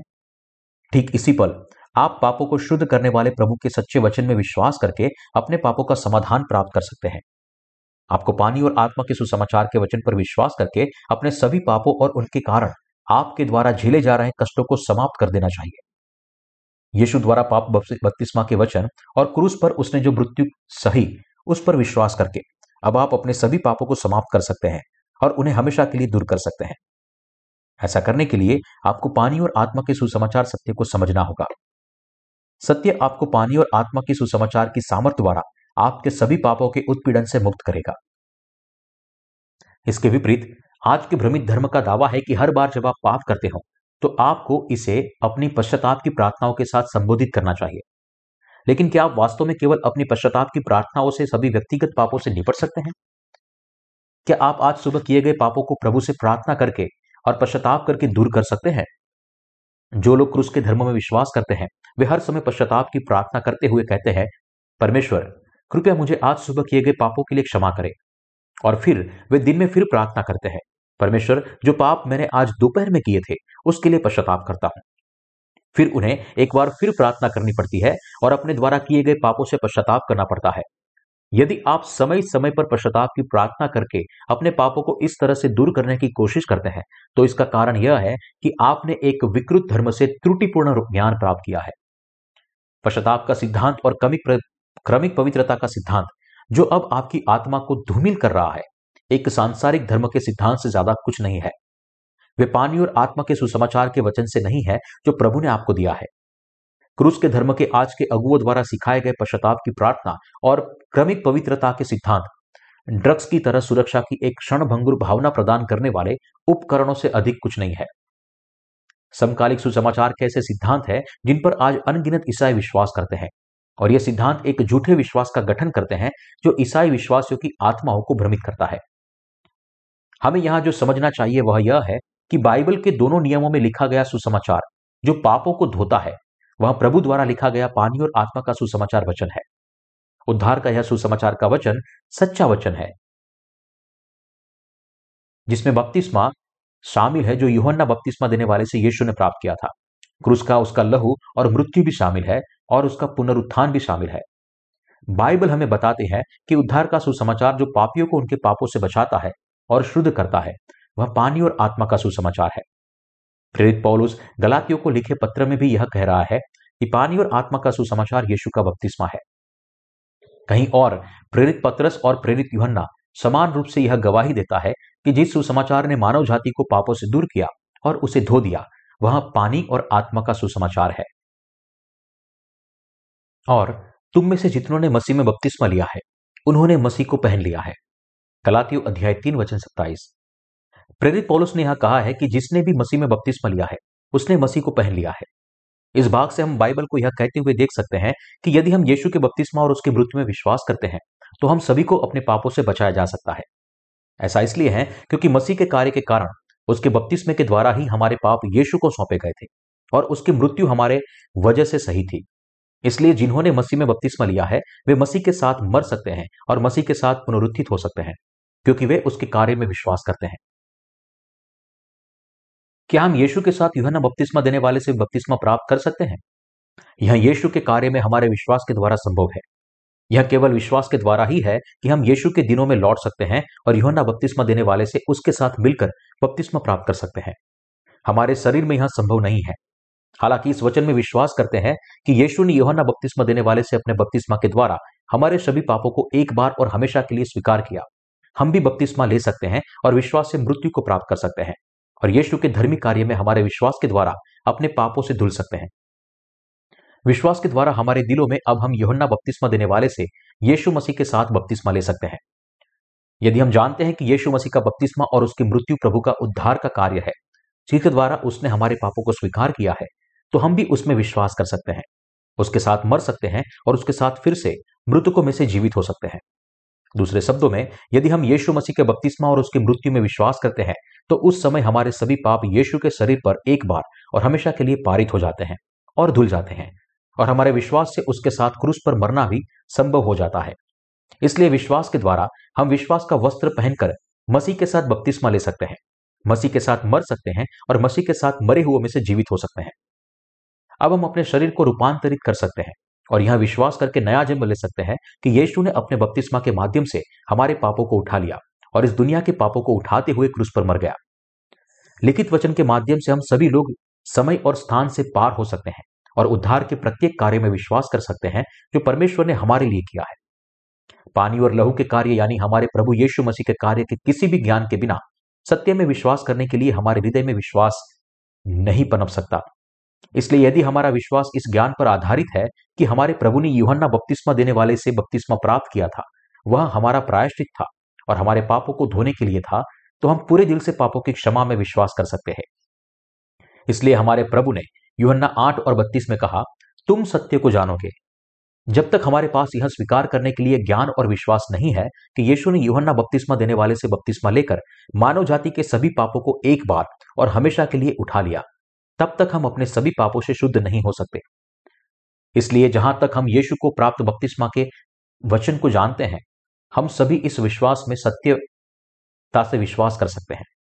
इस सत्य को जानकर कि यीशु ने योहन्ना बपतिस्मा देने वाले से बपतिस्मा लेकर हमारे सभी पाप को एक बार और हमेशा के लिए खुद पर उठा लिया और हमारे हृदय को साफ़ किया। आप और मैं भी सच्चा विश्वास प्राप्त कर सकते हैं और इसलिए क्योंकि परमेश्वर का वचन सत्य है। इस दुनिया के सभी लोग युहन्ना बपतिस्मा देने वाले से बपतिस्मा प्राप्त कर यीशु की देह पर एक बार और हमेशा के लिए पारित किए गए थे। धार्मिकता ग्रीक में दिकाइयो सुने हैं। मत्ती अध्याय तीन वचन पंद्रह में लिखा है, अब तो ऐसा ही होने दे, क्योंकि हमारे लिए इसी रीति से तब धार्मिकता को पूरा करना उचित है। यीशु के बपतिस्मा के वचन को समझने के द्वारा ही हम स्वीकार कर सकते हैं कि उनके अपने हृदय में पापों की क्षमा प्राप्त कर सकते हैं। हमारे सारे पाप यीशु पर पारित किए गए हैं, इस सत्य को समझकर अब हम सभी को यीशु द्वारा धोकर और विश्वास द्वारा पापों की क्षमा में भाग लेने के आशीष को प्राप्त कर सकते हैं। बाइबल कहती है, जितनों मसीह में विश्व बपतिस्मा लिया है, उन्होंने मसीह को पहन लिया है। इस बात का अर्थ है कि हम तभी यह कह सकते हैं कि हमारे हृदय में विश्वास सत्य के आधार पर बढ़ रहा है, जब हम यह समझते और पहचानते हैं कि यीशु के बपतिस्मा ने मानव जाति के पापों को धो दिया है। इसलिए हम केवल यह जानने और विश्वास करने के द्वारा ही हमारे सभी अपराधों से धुलने में सक्षम है कि बाइबल में लिखा यीशु का बपतिस्मा वह सत्य है, जिसके माध्यम से उन्होंने मानव जाति के पापों को एक बार और हमेशा के लिए उठाया था। इस प्रकार यीशु के बपतिस्मा के वचन को जानने और उसमें विश्वास करने के द्वारा ही हम मसीह में बपतिस्मा लेने और मसीह को पहचानने का विश्वास प्राप्त कर सकते हैं। यीशु के बपतिस्मा के वचन में विश्वास करके हम मसीह के साथ चलने का विश्वास प्राप्त कर सकते हैं और अपने सभी पापों से भी शुद्ध हो सकते हैं। इस तरह हम सभी को यीशु मसीह के साथ बपतिस्मा लेने का विश्वास, उनके साथ क्रूस पर चढ़ाया जाने का विश्वास और उनके साथ इस मृत्यु में जीवित होने का विश्वास प्राप्त हो सकता है। इस संदर्भ में विश्वास के द्वारा भाग लेने के द्वारा, जो कहता है कि तुम में से जितनों ने मसीह में बपतिस्मा लिया, हम सब परमेश्वर की उद्धार पाई हुई संतान बने हैं। प्रेरित पौलुस यहाँ जो कह रहा है, तुम में से जितनों ने मसीह में बपतिस्मा लिया, उन्होंने मसीह को पहन लिया है। पानी और आत्मा के सुसमाचार के वचन को समझने और उसमें विश्वास करने से प्राप्त होता है। प्रेरितों द्वारा विश्वास किया गया पापों को साफ़ करने का सुसमाचार क्या है? नए नियम में यीशु के अनगिनत चेले, प्रेरित पौलुस से लेकर प्रेरित युहन्ना और प्रेरित पत्रस तक यीशु के बपतिस्मा के द्वारा अपने हृदयों को अपने पापों से धोने में सक्षम थे। हालाँकि ईसा के तेरह सौ तीस तेरह ईस्वी में यीशु के पुनरुत्थान और स्वर्गारोहण के लंबे समय बाद सम्राट कॉन्स्टेंटाइन ने मिलान के आदेश के साथ एक समर्वित धर्म का निर्माण किया। चूँकि इस धर्म के अनुयायियों को बपतिस्मा के वचन का कोई ज्ञान नहीं था, जो यीशु ने युहन्ना बपतिस्मा देने वाले से प्राप्त किया था। वे नहीं जानते थे कि उनके पाप पहले ही पानी और आत्मा के सुसमाचार के वचन से साफ़ कर दिए हैं। और इसलिए वे उस विश्वास को प्राप्त नहीं कर पाए, जो उन्हें नया जन्म प्राप्त करने में सक्षम बनाता है। इसी तरह, समकालिक सुसमाचार में आज के विश्वासी न तो पानी और आत्मा के सुसमाचार के वचन को जानते हैं और ना ही उस पर विश्वास करते हैं। वह वचन जो मानव जाति के पापों को धो देता है। और इसलिए वे इस सुसमाचार के वचन का प्रचार नहीं कर सकते हैं, जो एक व्यक्ति को वास्तव में नया जन्म लेने में सक्षम बनाता है। ऐसा इसलिए है क्योंकि वे अंधे हैं, क्योंकि वे उस बपतिस्मा का अर्थ नहीं जानते हैं जो यीशु ने यूहन्ना बपतिस्मा देने वाले से प्राप्त किया था। अर्थात वे नहीं जानते कि यीशु ने अपने बपतिस्मा से उनके पापों को उठाकर साफ़ किया था। और इसलिए वे इसका प्रचार भी नहीं कर सकते। परिणाम स्वरूप जो लोग क्रूस के धर्म में विश्वास करते हैं, वे यह प्रचार करने में असमर्थ है कि कैसे लोग यीशु के बपतिस्मा के वचन से अपने पापों को धो सकते हैं। क्योंकि वे पानी और आत्मा के सुसमाचार के वचन के बारे में कुछ नहीं जानते हैं, वे उस पर विश्वास भी नहीं करते हैं। इसलिए जब वे उस बपतिस्मा के बारे में बात करते हुए बाइबल के भाग को देखते हैं, जो यीशु ने युहन्ना बपतिस्मा देने वाले से प्राप्त किया था तो वे उन्हें समझाने के लिए संघर्ष करते हैं, या अपने दैहिक विचारों के अनुसार उनकी गलत व्याख्या करते हैं। हालाँकि प्रेरित पत्रस उस बपतिस्मा की गवाही देता है, जो यीशु ने युहन्ना बपतिस्मा देने वाले से निम्नलिखित रूप से प्राप्त किया था। पहला पत्रस अध्याय तीन वचन इक्कीस। उसी पानी का दृष्टांत भी, अर्थात बपतिस्मा, यीशु मसीह के जी उठने के द्वारा, अब तुम्हें बचाता है। इससे शरीर के मैल को दूर करने का अर्थ नहीं है, परंतु शुद्ध विवेक से परमेश्वर के वश में हो जाने का अर्थ है। यहाँ पत्रस ने गवाही दी कि यीशु को युहन्ना बपतिस्मा देने वाले से प्राप्त बपतिस्मा हमारे शरीर की गंदगी को हटाने के बारे में नहीं है, बल्कि हमारे दिल की गंदगी को धोने के लिए है। प्रेरित पौलुस यहाँ यीशु के बपतिस्मा में अपने विश्वास की गवाही देता है, क्योंकि वह जानता था कि यर्दन नदी में युहन्ना बपतिस्मा देने वाले से यीशु ने जो बपतिस्मा प्राप्त किया, वह हमारे शरीर को शुद्ध करने के लिए नहीं था, बल्कि हमारे पापों को उठाकर हमारे हृदय की गंदगी को शुद्ध करने के लिए था। जब प्रेरित पत्रस ने अपने उस विश्वास को अंगीकार किया जिसने उसके पापों को साफ़ किया था। तब उसने यर्दन नदी में यीशु द्वारा प्राप्त बपतिस्मा में अपनी गवाही को आधार बनाया। हम इस बाइबल की नींव को मत्ती अध्याय तीन वचन पंद्रह में देख सकते हैं। यीशु ने उसको यह कहकर उत्तर दिया, अब तो ऐसा ही होने दे, क्योंकि हमें इसी रीति से सब धार्मिकता को पूरा करना उचित है। तब उसने उसकी बात मान ली। इसलिए प्रेरित पत्रस यहाँ हमारे लिए अपने विश्वास का प्रदर्शन करता है। यह सब उस बपतिस्मा के वचन पर आधारित है जो यीशु ने युहन्ना बपतिस्मा देने वाले से प्राप्त किया था, जो कि अब हम भी विश्वास करते हैं और विश्वास के द्वारा प्रचार करते हैं। प्राचीन समय में सम्राट कॉन्स्टेंटाइन कौन था? आइए, अब हम प्राचीन समय में सम्राट कॉन्स्टेंटाइन की और बुढ़े और 313 ईस्वी में उनके समकालिक धर्म के गठन के पीछे की पृष्ठभूमि कर करीब से ध्यान डालें। नीचे दी गई मेरी चर्चा उस जानकारी से है, जिसे मैंने कॉन्स्टेंटाइन पर सार्वजनिक रूप से उपलब्ध इंटरनेट संसाधनों के संकलित किया है। कॉन्स्टेंटाइन का जन्म 31 अगस्त दो को हुआ था और 31 अगस्त तीन को उनकी मृत्यु हो गई। ईसाइयों द्वारा कॉन्स्टेंटाइन महान के रूप में भी जाना जाता है। वहाँ 306 में सम्राट बना। पूर्व रूढ़िवादी कलिसिया ने उन्हें एक संत के रूप में घोषित किया। महान कॉन्सेंटैन ईसाई धर्म अपनाने वाले पहले रोमन सम्राट थे। उन्होंने ईसाइयों के लिए सहिष्णुता का फैसला किया। ईसाइयों के उत्पीड़न को समाप्त करते हुए उन्होंने ईसाई धर्म को रोम के वास्तविक राज्य धर्म के रूप में मान्यता दी। वह धार्मिक नीतियों को अपनाने के लिए प्रसिद्ध है, जो ईसाई धर्म को उन्नत करते हैं। जिसमें जब्त की गई कलिसिया संपत्ति को वापस करना, ईसाइयों को उनके नुकसान की भरपाई करना और 325 में निकिया की पहली परिषद को बुलाना शामिल है। कॉन्स्टेंटाइन पहले को आमतौर पर पहले ईसाई रोमन सम्राट के रूप में जाना जाता है। अपने समय के प्रसिद्ध धर्मशास्त्री ले, लेक्टिटिस उनके ईसाई सलाहकार और शिक्षक थे। कॉन्स्टेंटाइन उनकी धार्मिक नीति में बदलाव के ईसाई धर्म के इतिहास में एक महत्वपूर्ण मोड़ को चिन्हित किया। 313 में मिलान के आदेश के साथ उन्होंने ईसाई धर्म के लिए सहिष्णुता की घोषणा की।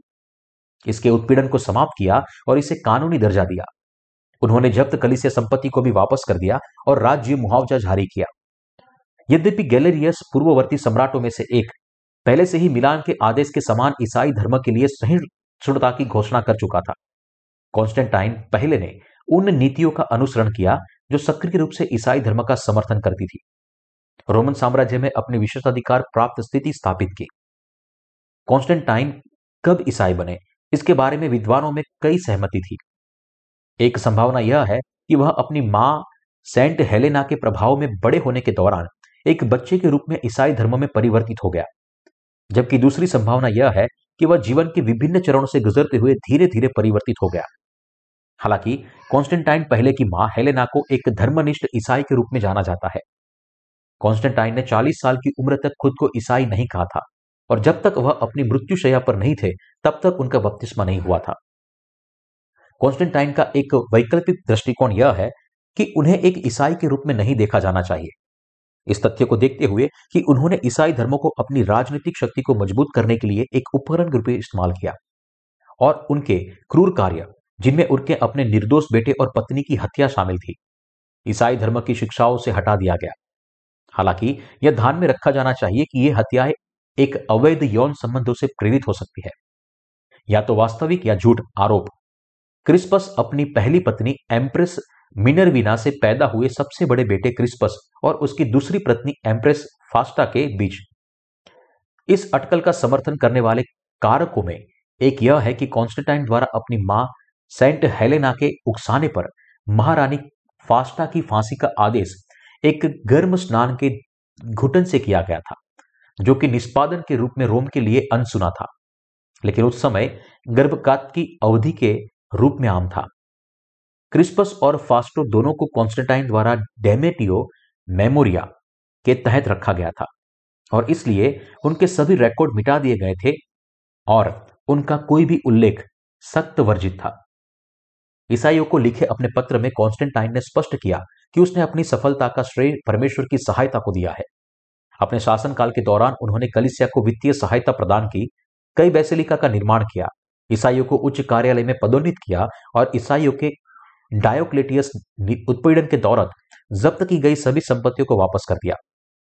ईसाई धर्म पर उनका प्रभाव गहरा था। जैसा कि इस तथ्य से देखा जाता है कि वहाँ लेब्रम का उपयोग करने वाले पहले सम्राट थे।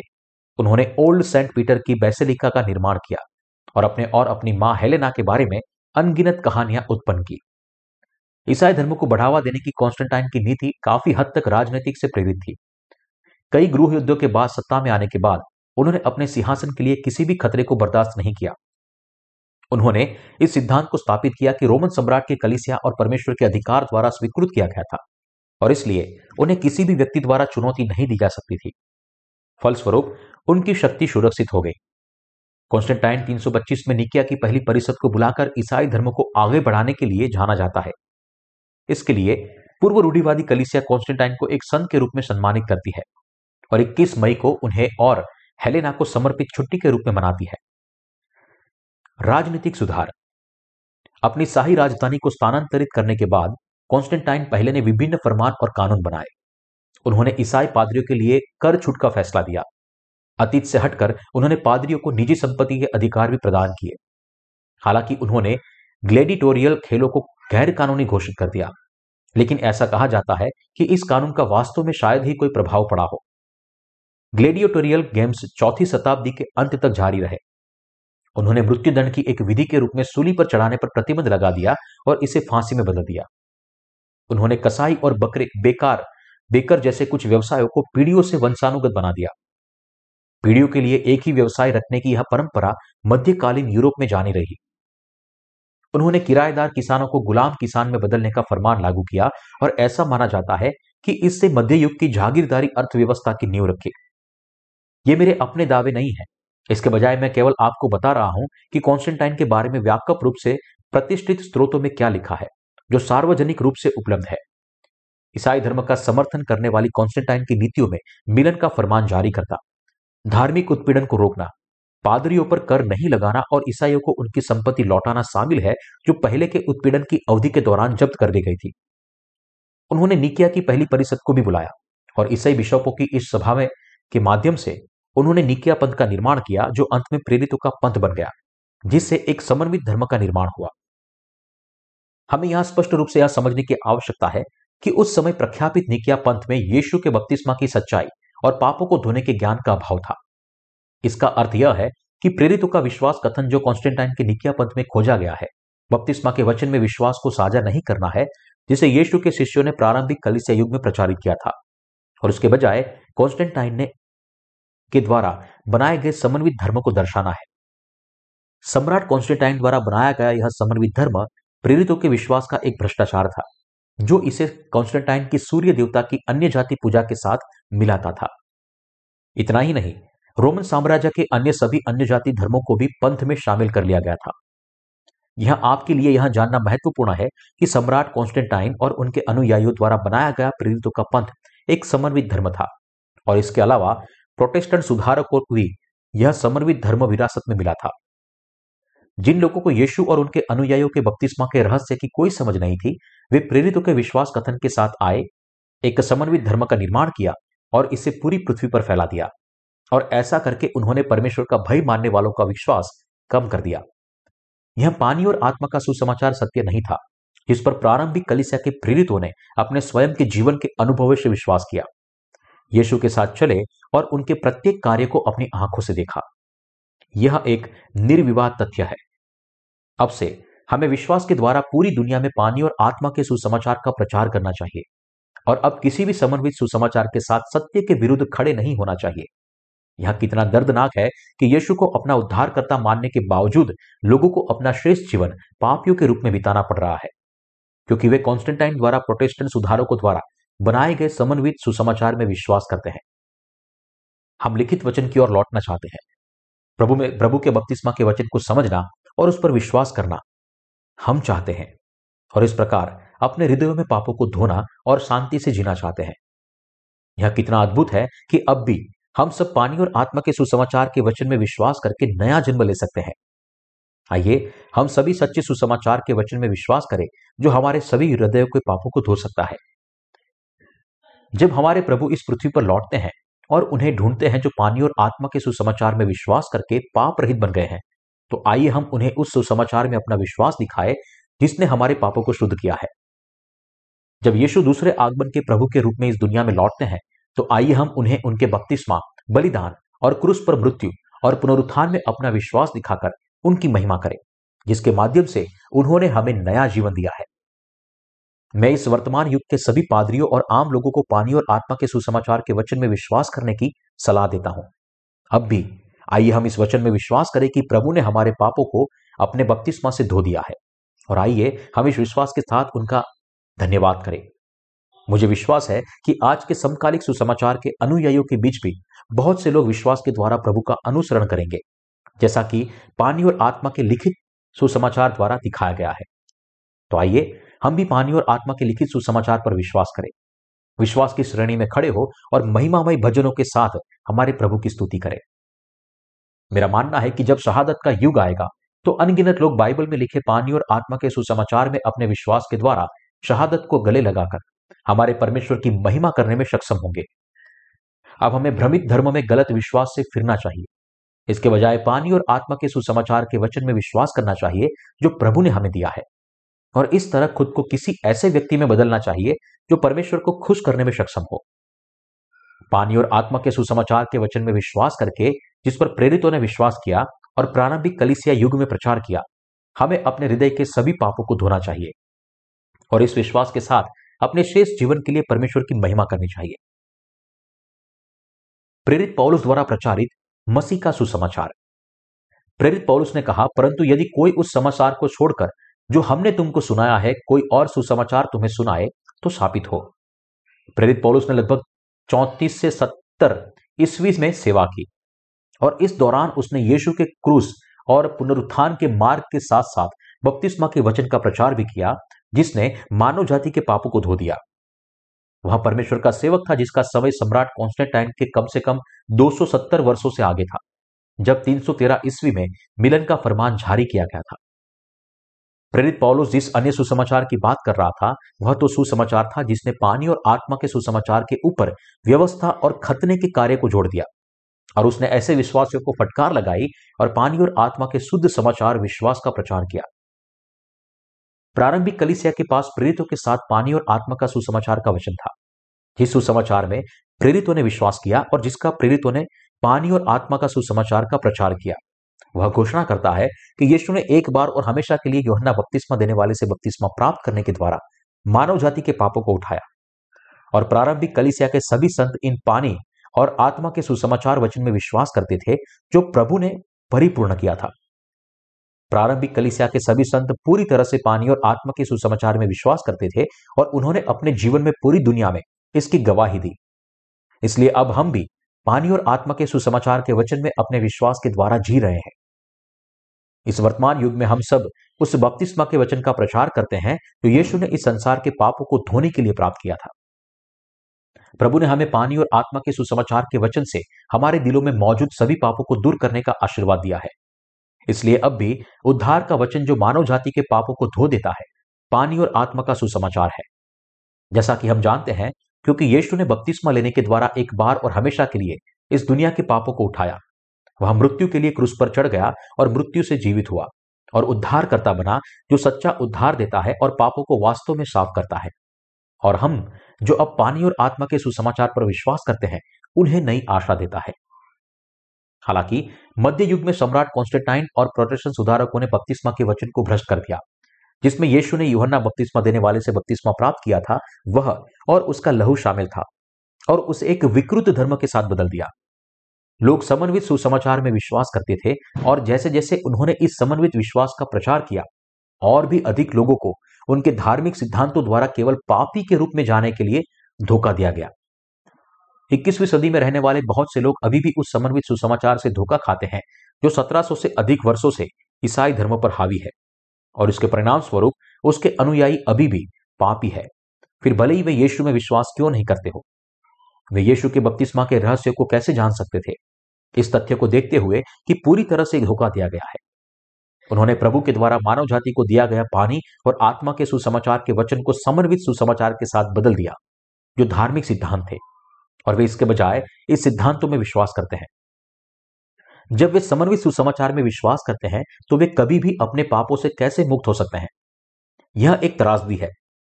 आप परमेश्वर के सामने पापी के रूप में खड़े होने के लिए अपने आप को समन्वित सुसमाचार के सिद्धांतों द्वारा धोखा दिए जाने के बाद भी उस पर विश्वास करने की अनुमति नहीं दे सकते। भले ही जिस यीशु पर विश्वास करते हैं और जिस पर हम भरोसा करते हैं, वहाँ प्रेम का परमेश्वर है। यदि आप उसके सामने अपने हृदय को पापों के साथ अभी भी बरकरार हैं तो वह आपको पहचानने से इनकार करेगा। तब आप उससे कहेंगे कि आपने उसके नाम से भविष्यवाणी की, उसके नाम से दुष्ट आत्माओं को निकाला और उसके नाम से बहुत से चमत्कार किए।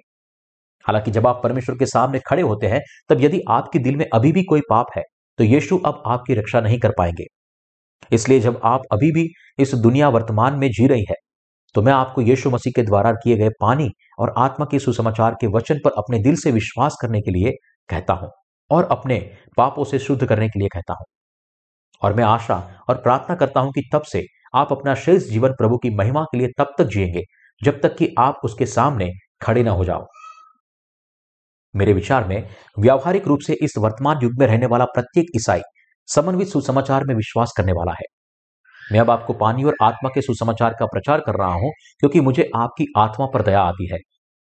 आज आप जिस समन्वित सुसमाचार में विश्वास करते हैं, वह एक बार सम्राट कॉन्स्टेंटाइन द्वारा और फिर एक बार और प्रोटेस्टेंट सुधारकों द्वारा आज तक 1700 से अधिक वर्षों तक पारित किया गया है। अब आप धार्मिक सुधारकों के द्वारा निर्मित समन्वित सुसमाचार में विश्वास कर रहे हैं। ये सुधारक न तो उस सुसमाचार को जानते थे और न ही उसका प्रचार करते थे, जो पानी और उस आत्मा के बारे में है, जो प्रभु ने आपको और मुझे दिया है। आप अब तक समझ गए होंगे कि आप इस तरह के इस समर्पित सुसमाचार में कितना भी उत्साह से विश्वास करें, यह आपके पापों को धोने के लिए पूरी तरह से बेकार है। तब आपको और मुझे इस वचन में विश्वास करना चाहिए कि जब यीशु मसीह पृथ्वी पर आए, तब उन्होंने ईस्वी तीस में युहन्ना बपतिस्मा देने वाले से बपतिस्मा प्राप्त करने के द्वारा आपको और मेरे पापों को एक बार और हमेशा के लिए उठा लिया। यदि आप इस वचन को अलग रखते हैं और मध्यकालीन ईसाई सिद्धांत, जो 1500 ईस्वी से लेकर आज तक विकसित किए गए हैं, उन्हें बाइबल के वचन से ज़्यादा महत्व देते हैं तो आपका यीशु से कोई लेना देना नहीं होगा, क्योंकि आपके पाप धुल नहीं पाएँगे। आखिरकार, यदि किसी व्यक्ति को ईसाई सिद्धांत में विश्वास करके पाप रहित बनाया जा सकता है तो यह पवित्र शास्त्र को अनावश्यक बना देगा। तेरह से तैतीस से तीन सौ तेरह ईस्वी तक, प्रेरितों और संतों ने पानी और आत्मा के सुसमाचार में विश्वास किया। हालाँकि, कॉन्स्टेंटाइन ने इस सच्चे सुसमाचार को भ्रष्ट कर दिया। प्राचीन समय से लेकर वर्तमान समय तक के अनगिनत लोगों को इसके द्वारा बनाए गए समन्वित सुसमाचार में विश्वास करने के लिए गुमराह किया गया है। यह देखकर मेरा दिल टूट जाता है। कि इतने सारे ईसाइयों ने कॉन्स्टेंटाइन के द्वारा बनाए गए समन्वित सुसमाचार के सिद्धांतों से धोखा खाया। इस झूठे विश्वास को आज तक कायम रखा केवल ईसाइयों के खिलाफ एक आवेश पैदा करने के लिए। आज अधिकांश ईसाइयों का विश्वास समन्वित धर्म में है, जिसे सम्राट कॉन्स्टेंटाइन ने ईस्वी सन 313 में बनाया था। और समन्वित सुसमाचार के सिद्धांत जो प्रोटेस्टेंट सुधारकों ने अपने विचार को परमेश्वर के वचन से जोड़कर बनाया था। यद्यपि सोलहवीं शताब्दी में यूरोप में सुधार का उदय हुआ इस आंदोलन का नेतृत्व करने वाले प्रोटेस्टेंट सुधारकों के लिए धन्यवाद। समन्वित सुसमाचार के सिद्धांत और भी अधिक मजबूताई से स्थापित किए हुए हैं और इस दुनिया में और भी अधिक सक्रिय है। यह कहता है, यह कहना कोई अतिशयोक्ति नहीं है कि प्रोटेस्टेंट सुधारकों द्वारा निर्मित समन्वित सुसमाचार के सिद्धांतों ने आपके लिए पूरी तरह से धोखा खाना और भी अधिक विश्वास करना आसान बना दिया है। आज तक इस समन्वित सुसमाचार में विश्वास करने के बाद आपने पानी और आत्मा के सुसमाचार के वचन को खो दिया है। जिसे प्रभु ने प्रारंभिक कलिसिया से कहा था। जो लोग अब समन्वित सुसमाचार में विश्वास करते हैं, वे पानी और आत्मा के सुसमाचार में विश्वास करने वाले नहीं है, जो प्रभु ने प्रारंभिक कलिसिया को दिया था। और इसलिए उनका पवित्र प्रभु से कोई लेना देना नहीं है। और वे अभी भी परमेश्वर की दृष्टि में इस दुनिया में पापियों के रूप में रहते हैं। इसलिए हमें एक बार फिर से समन्वित सुसमाचार के निर्माण के इतिहास की बारीकी से जाँच करने की ज़रूरत है। और सभी को दिखाने के लिए सम्राट कॉन्स्टेंटाइन और प्रोटेक्शन सुधारकों के काम की कुटिलता को उजागर करना होगा। सम्राट कॉन्स्टेंटाइन, एक रोमन वह व्यक्ति है जो ईस्वी सन 313 में मानव जाति के पापों की क्षमा के सुसमाचार को भ्रष्ट करने के लिए जिम्मेदार है, यानी पानी और आत्मा का सुसमाचार, जिसे यीशु ने एक से तैंतीस ईस्वी में बनाया और परिपूर्ण किया। जब से उसने ईस्वी सन 313 में मिलन का फरमान जारी किया, तब से न केवल ईसाइयों द्वारा बल्कि धर्मनिरपेक्ष लोगों द्वारा भी उन्हें व्यापक रूप से सम्मानित किया गया था। तो फिर सम्राट कॉन्स्टेंटाइन ने न केवल ईसाइयों को उत्पीड़न को समाप्त करने के बल्कि निकिया पंथ और उसके माध्यम से एक समन्वित धर्म का निर्माण करने के लिए निकिया की पहली परिषद को भी क्यों बुलाया? उसने उस बपतिस्मा के वचन को भ्रष्ट करने के प्रयास के नेतृत्व को क्यों किया, जिसके द्वारा यीशु ने मानव जाति के पापों को उठाया था और उसे साफ़ किया था? ऐसा इसलिए था क्योंकि वह सत्ता का भूखा था और अपने शासक का विस्तार करने के लिए उसने स्वयं के बनाए गए समन्वित धर्म का इस्तेमाल किया। उसने यह इसलिए किया क्योंकि वह विभिन्न धर्मों को अपने स्वयं के समन्वित धर्म में एकीकृत करना चाहता था और उसके अनुयायियों पर शासन करना चाहता था। सम्राट कॉन्स्टेंटाइन शुरू से ही एक राजनेता थे, जिनका लक्ष्य रोम के सभी धर्मों को एक ही धर्म के दायरे में लाना था। वह सभी धर्मों को एक साथ लाना चाहता था और उन्हें क्रूस के धर्म के अंतर्गत लाना चाहता था। इसलिए एक सार्वभौमिक धर्म बनाने में उन्होंने यह प्रदर्शित करने की कोशिश की कि वे इस समन्वित धर्म के प्रमुख हैं। पतरस के विश्वास के अंगीकार के कारण यीशु ने उससे कहा कि वह उसे स्वर्ग के राज्य की कुंजी देगा और उससे कहा, इस चट्टान पर मैं अपनी कली से बनाऊँगा और अदलोक के फाटक उस पर प्रबल न होंगे। असल में कॉन्स्टेंटाइन ने खुद को पतरस की तरह ऊँचा उठाने की कोशिश की, जैसे कि वह पतरस के विश्वास का उत्तराधिकारी हो। अंततः कॉन्स्टेंटाइन जानता था कि यदि वह अपने समन्वित धर्म का मुखिया बन जाता है तो उसकी स्थिति को उचित ठहराया जा सकता है, कि वह किसी व्यक्ति द्वारा नहीं, बल्कि परमेश्वर द्वारा ठहराया गया है, और इसलिए कोई भी उसकी शक्ति को चुनौती देने में सक्षम नहीं होगा। इसलिए कॉन्स्टेंटाइन ने अपने स्वयं के बनाए गए समन्वित धर्म पर शासन किया, और उसके अनुयायी आज भी ऐसा ही करते हैं। सम्राट कॉन्स्टेंटाइन का ईसाई धर्म का प्रचार एक समन्वित धर्म बनाने और राजनीतिक उद्देश्य के लिए था। इस तरह के एक समन्वित धर्म को बनाने में कॉन्स्टेंटाइन परमेश्वर के दुश्मन पतित दूत की तरह काम कर रहा था। समन्वित धर्म को बनाने के बाद उसने इसके अनुयायियों पर शासन करने की कोशिश की। सम्राट कॉन्स्टेंटाइन की तरह प्रोटेस्टेंट सुधारक जिन्होंने 1500 ईस्वी में सुधार शुरू किया, उन्होंने भी खुद को अपने अपने संप्रदाय का प्रमुख बना लिया था। यहाँ तक इन सुधारकों ने लोगों के अपने स्वयं के समन्वित सुसमाचार में गुमराह किया। उन्होंने वही पाप किया जो कॉन्स्टेंटाइन ने किया था। वह इस तरह कॉन्स्टेंटाइन की इच्छा एक धार्मिक परिषद के माध्यम से एक समन्वित धर्म बनाने और खुद को इसका प्रमुख बनाने की थी, और वह अंत में अपने लक्ष्य को प्राप्त करने में सक्षम था। हम इसी तरह के भ्रष्टाचार को देख सकते हैं, और जब हम मध्य युग के दौरान ईसाई धर्म के इतिहास को देखते हैं, सम्राट कॉन्स्टेंटाइन द्वारा समन्वित धर्म के निर्माण के बाद, इस समय के दौरान यूरोपीय सम्राट कैथोलिक कलिसिया और उसके पोप के शासन में थे। उदाहरण के लिए, सोलहवीं शताब्दी में इंग्लैंड के राजा हेनरी आठ ने अपनी पत्नी को तलाक देने और पुनर्विवाह करने की मांग की। लेकिन इस युग में यूरोपीय सम्राट अपने दम पर तलाक का फैसला नहीं कर सके। उस समय किसी भी तलाक को समन्वित धर्म पर शासन करने वाले पोप के द्वारा अधिकृत किया जाना था। इस युग में राजा भी अपने आप तलाक नहीं ले सकते थे, जब तक कि पोप उन्हें अनुमति न दे। इसलिए हेनरी आठ ने अपनी पत्नी को तलाक देने के लिए पोप की अनुमति मांगी। लेकिन पोप ने अनुरोध को यह कहते हुए अस्वीकार कर दिया कि बाइबल ने इसे प्रतिबंधित कर दिया है। यह हेनरी आठ और वेटिकन के बीच लंबे समय तक चलने वाले संघर्ष का कारण बना। और अंत में, हेनरी ने कैथोलिक कलिसिया को तोड़ दिया और इंग्लैंड की कलिसिया नामक एक नई कलिसिया की स्थापना की, जिसे इन दिनों आमतौर पर एंग्लिकन कलिसिया के रूप में जाना जाता है। एंग्लिकन कलिसिया कैथोलिक कलिसिया की तरह अपने अधिकांश रीति रिवाजों का अभ्यास करता है, लेकिन इसके उपदेश प्रोटेस्टेंट तरीके से प्रचारित किए जाते हैं। इस तरह एंग्लिकन कलिसिया अस्तित्व में आएगी। प्रोटेस्टेंटवाद के उत्पीड़न का योग। आइए समन्वित धर्म के उद्धव की ओर लौटते हैं। धार्मिक और राजनीतिक दोनों रूप से अपनी शक्ति को सुरक्षित करने के लिए कॉन्स्टेंटाइन ने रोम में अपने समन्वित धर्म का मुख्यालय रखा और इसके तहत बिशपों को रखा और उनके माध्यम से उन्होंने पूरी दुनिया में समन्वित धर्म का प्रचार किया।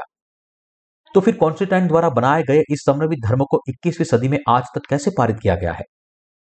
ऐसा इसलिए है क्योंकि जिसने भी इसे अस्वीकार किया, उसे भैरंगी से दबा दिया गया। एक हज़ार साल तक चलने वाले मध्यकालीन के अनाधारक युद्ध ने जो कोई भी सम्राट कॉन्स्टेंटाइन द्वारा बनाए गए समन्वित धर्मों को अस्वीकार करता था, उसे विधर्मी करार कर दिया जाता था और वह मौत का शिकार हो जाता था। उस युग में एक विधर्मी कहलाने का मतलब मृत्यु का दंड पाना था। इसलिए विधर्म के आरोप से बचने के लिए लोगों ने समन्वित धर्म के खिलाफ एक भी शब्द नहीं बोला। इस युग के लोग अपने होठों को बंद करके जीते थे। इसी कारण से इतिहासकार मध्यकालीन युग के हज़ार वर्षों के अंधकार युग को कहते हैं। इस समन्वित धर्म और पाप का युग था, अंधकार का युग था। इतिहासकार का कहना है कि प्रथम और द्वितीय विश्व युद्ध में मारे गए लोगों की संख्या की तुलना में समन्वित धर्म में मध्यकालीन युग के अनुयायियों द्वारा किए गए अत्याचार और नरसंहार में अधिक लोग मारे गए। इसका एक उदाहरण सेंट बार्थोलोम्यू दिवस की रात में एगुनुटोई में नरसंहार था। उस समय फ्रांस कैथोलिक और प्रोटेस्टेंट के बीच लड़े गए निरंतर गृह युद्धों से गुजर रहा था। एक कैथोलिक रानी कैथरीन डे मॉडिसी ने अपनी बेटी मार्गरेट को एक नावरे के प्रोटेस्टेंट हेनरी की शादी करने की व्यवस्था की थी। यह कई साधारण शादी नहीं थी। यह एक कैथोलिक दुल्हन और एक प्रोटेस्टेंट दूल्हे के बीच एक शादी थी, जो योजनाओं, साजिशों और जानलेवा इरादे से लदी हुई थी। बहुत से लोग शादी का जश्न मनाने के लिए एकत्र हुए, लेकिन कई दिनों तक चलने वाले शादी के उत्सव समाप्त होने से पहले कैथरीन और चार्ल्स के प्राधिकरण के तहत सेंट बार्थोलोम्यू दिवस पर पेरिस में नरसंहार शुरू हो गया। सैनिकों ने होगुटोन के घर लिया घर लिया और उन्होंने सभी प्रकार की क्रूर हिंसा का उपयोग करते हुए महिलाओं और बच्चों सहित अनगिनत प्रोटेस्टेंटों को मार डाला। यह सेंट बार्थोलोम्यू दिवस की रात के दौरान हुआ। उस समय धर्मनिरपेक्ष कानून बेकार थे और मध्यकालीन युग की कलिसिया के धार्मिक कानूनों द्वारा प्रस्तापित किए गए थे और इस समन्वित धर्म के नाम पर भयानक अत्याचार किए गए थे। अभी भी पोप का चयन किया जाता है और उसका अधिकार कैथोलिक कलिसिया द्वारा निहित होता है। और इसलिए कोई भी धर्मनिरपेक्ष शासक उसे पोप पद से बाहर नहीं कर सकता है। मैं यहाँ जो बात कहने की कोशिश कर रहा हूँ, वह यह है, सम्राट कॉन्स्टेंटाइन ने आधिकारिक तौर पर निकिया की पहली परिषद में समन्वित धर्म का निर्माण किया। प्रोटेस्टेंट सुधारकों ने अपने ईसाई सिद्धांतों के साथ अपने प्रभाव को मज़बूत किया और परिणाम स्वरूप इस धर्म ने अनुयायी आज भी शक्तिशाली और अमीर है। समन्वित सुसमाचार के उद्भव से पहले, प्रारंभिक कलिसिया के प्रेरित और संतों ने यीशु द्वारा परिपूर्ण पानी और आत्मा के सुसमाचार के वचन में विश्वास किया था। अर्थात, वे यीशु मसीह के बपतिस्मा, मृत्यु और पुनरुत्थान में विश्वास करते थे। 313 ईस्वी में मिलान के आदेश के साथ शुरू हुए 1500 ईस्वी तक चले। समन्वित धर्म द्वारा भारी उत्पीड़न के कारण पानी और आत्मा का सुसमाचार वचन पृथ्वी पर से पूरी तरह से गायब हो गया। हालाँकि इस वर्तमान युग में परमेश्वर एक बार फिर से पूरे विश्व में पानी और आत्मा के सुसमाचार में विश्वासियों को खड़ा कर रहा है। परमेश्वर ने उन लोगों के द्वारा उद्धार के सुसमाचार की मशाल को ऊँचा किया है, जो अब पानी और आत्मा के सुसमाचार में विश्वास करते हैं और इसे पूरी दुनिया में लोगों को बताता है, क्योंकि आखिरी कटनी का समय निकट है। हमें यह समझना चाहिए कि पानी और आत्मा का सुसमाचार का वचन परमेश्वर के बपतिस्मा और क्रूस पर उसके कष्ट के बारे में है। हमें यह कभी नहीं भूलना चाहिए कि पानी और आत्मा का सुसमाचार वचन इस पर हम विश्वास करते हैं और प्रचार करते हैं। वह वो सुसमाचार है जिसे मिलान के आदेश की शुरुआत में विश्वव्यापी कलिसिया द्वारा धर्मोपदेश की शुरुआत की गई थी। उससे कम से कम 300 साल पहले प्रभु द्वारा बनाया गया था और यह सुसमाचार प्रारंभिक कलिसिया के पास था। यद्यपि सबसे सार्वभौमिक और समन्वित धर्म कॉन्स्टेंटाइन और उनके अनुयायियों द्वारा बनाया गया धर्म है आपको यह समझना होगा और विश्वास करना चाहिए कि पानी और आत्मा का सुसमाचार वचन, जिसके बारे में बाइबल के दोनों नियम बताते हैं, उद्धार का सत्य है कि यीशु ने पृथ्वी पर आने के बाद युहन्ना बपतिस्मा देने वाले से बपतिस्मा लेने के द्वारा यीशु ने जगत के पापों को एक ही बार में हमेशा के लिए उठाया था। पानी और आत्मा का सुसमाचार वह सत्य है कि यीशु ने संसार के पापों को एक बार और हमेशा के लिए उस बपतिस्मा के माध्यम से उठाया, जिसे उन्होंने युहन्ना बपतिस्मा देने वाले से प्राप्त किया था। उन्हें मृत्यु के लिए क्रूस पर चढ़ाया गया। और वहाँ फिर से मृतकों में से जी उठा और यह सुसमाचार, सच्चा वचन है, जो वर्तमान युग में भी उन सभी के लिए पापों की माफ़ी और अनंत जीवन की आशीष लाता है, जो इसमें विश्वास करते हैं। जीवन का यह सच्चा समाचार, जीवन का प्रकाश है। जैसे यीशु ने निकोदिमुस से कहा था, वैसे ही यह सभी को पानी और आत्मा से नया जन्म लेने में सक्षम बनाता है। इसलिए हम सभी को अब आज के ईसाइयों को यह उपदेश देना चाहिए, जो केवल क्रूस के समन्वित धर्म में विश्वास करते हैं।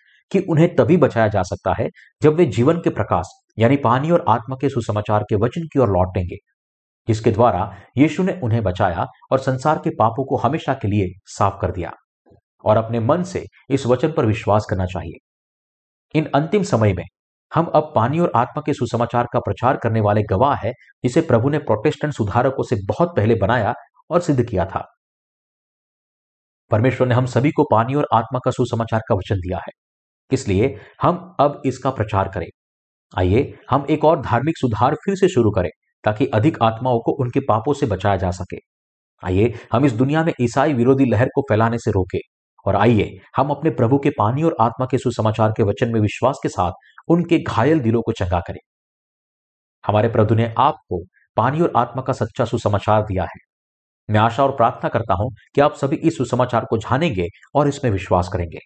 और इस प्रकार अपने सभी पापों से नया जन्म प्राप्त करने के लिए आशीषित होंगे। हाल हालेलुया।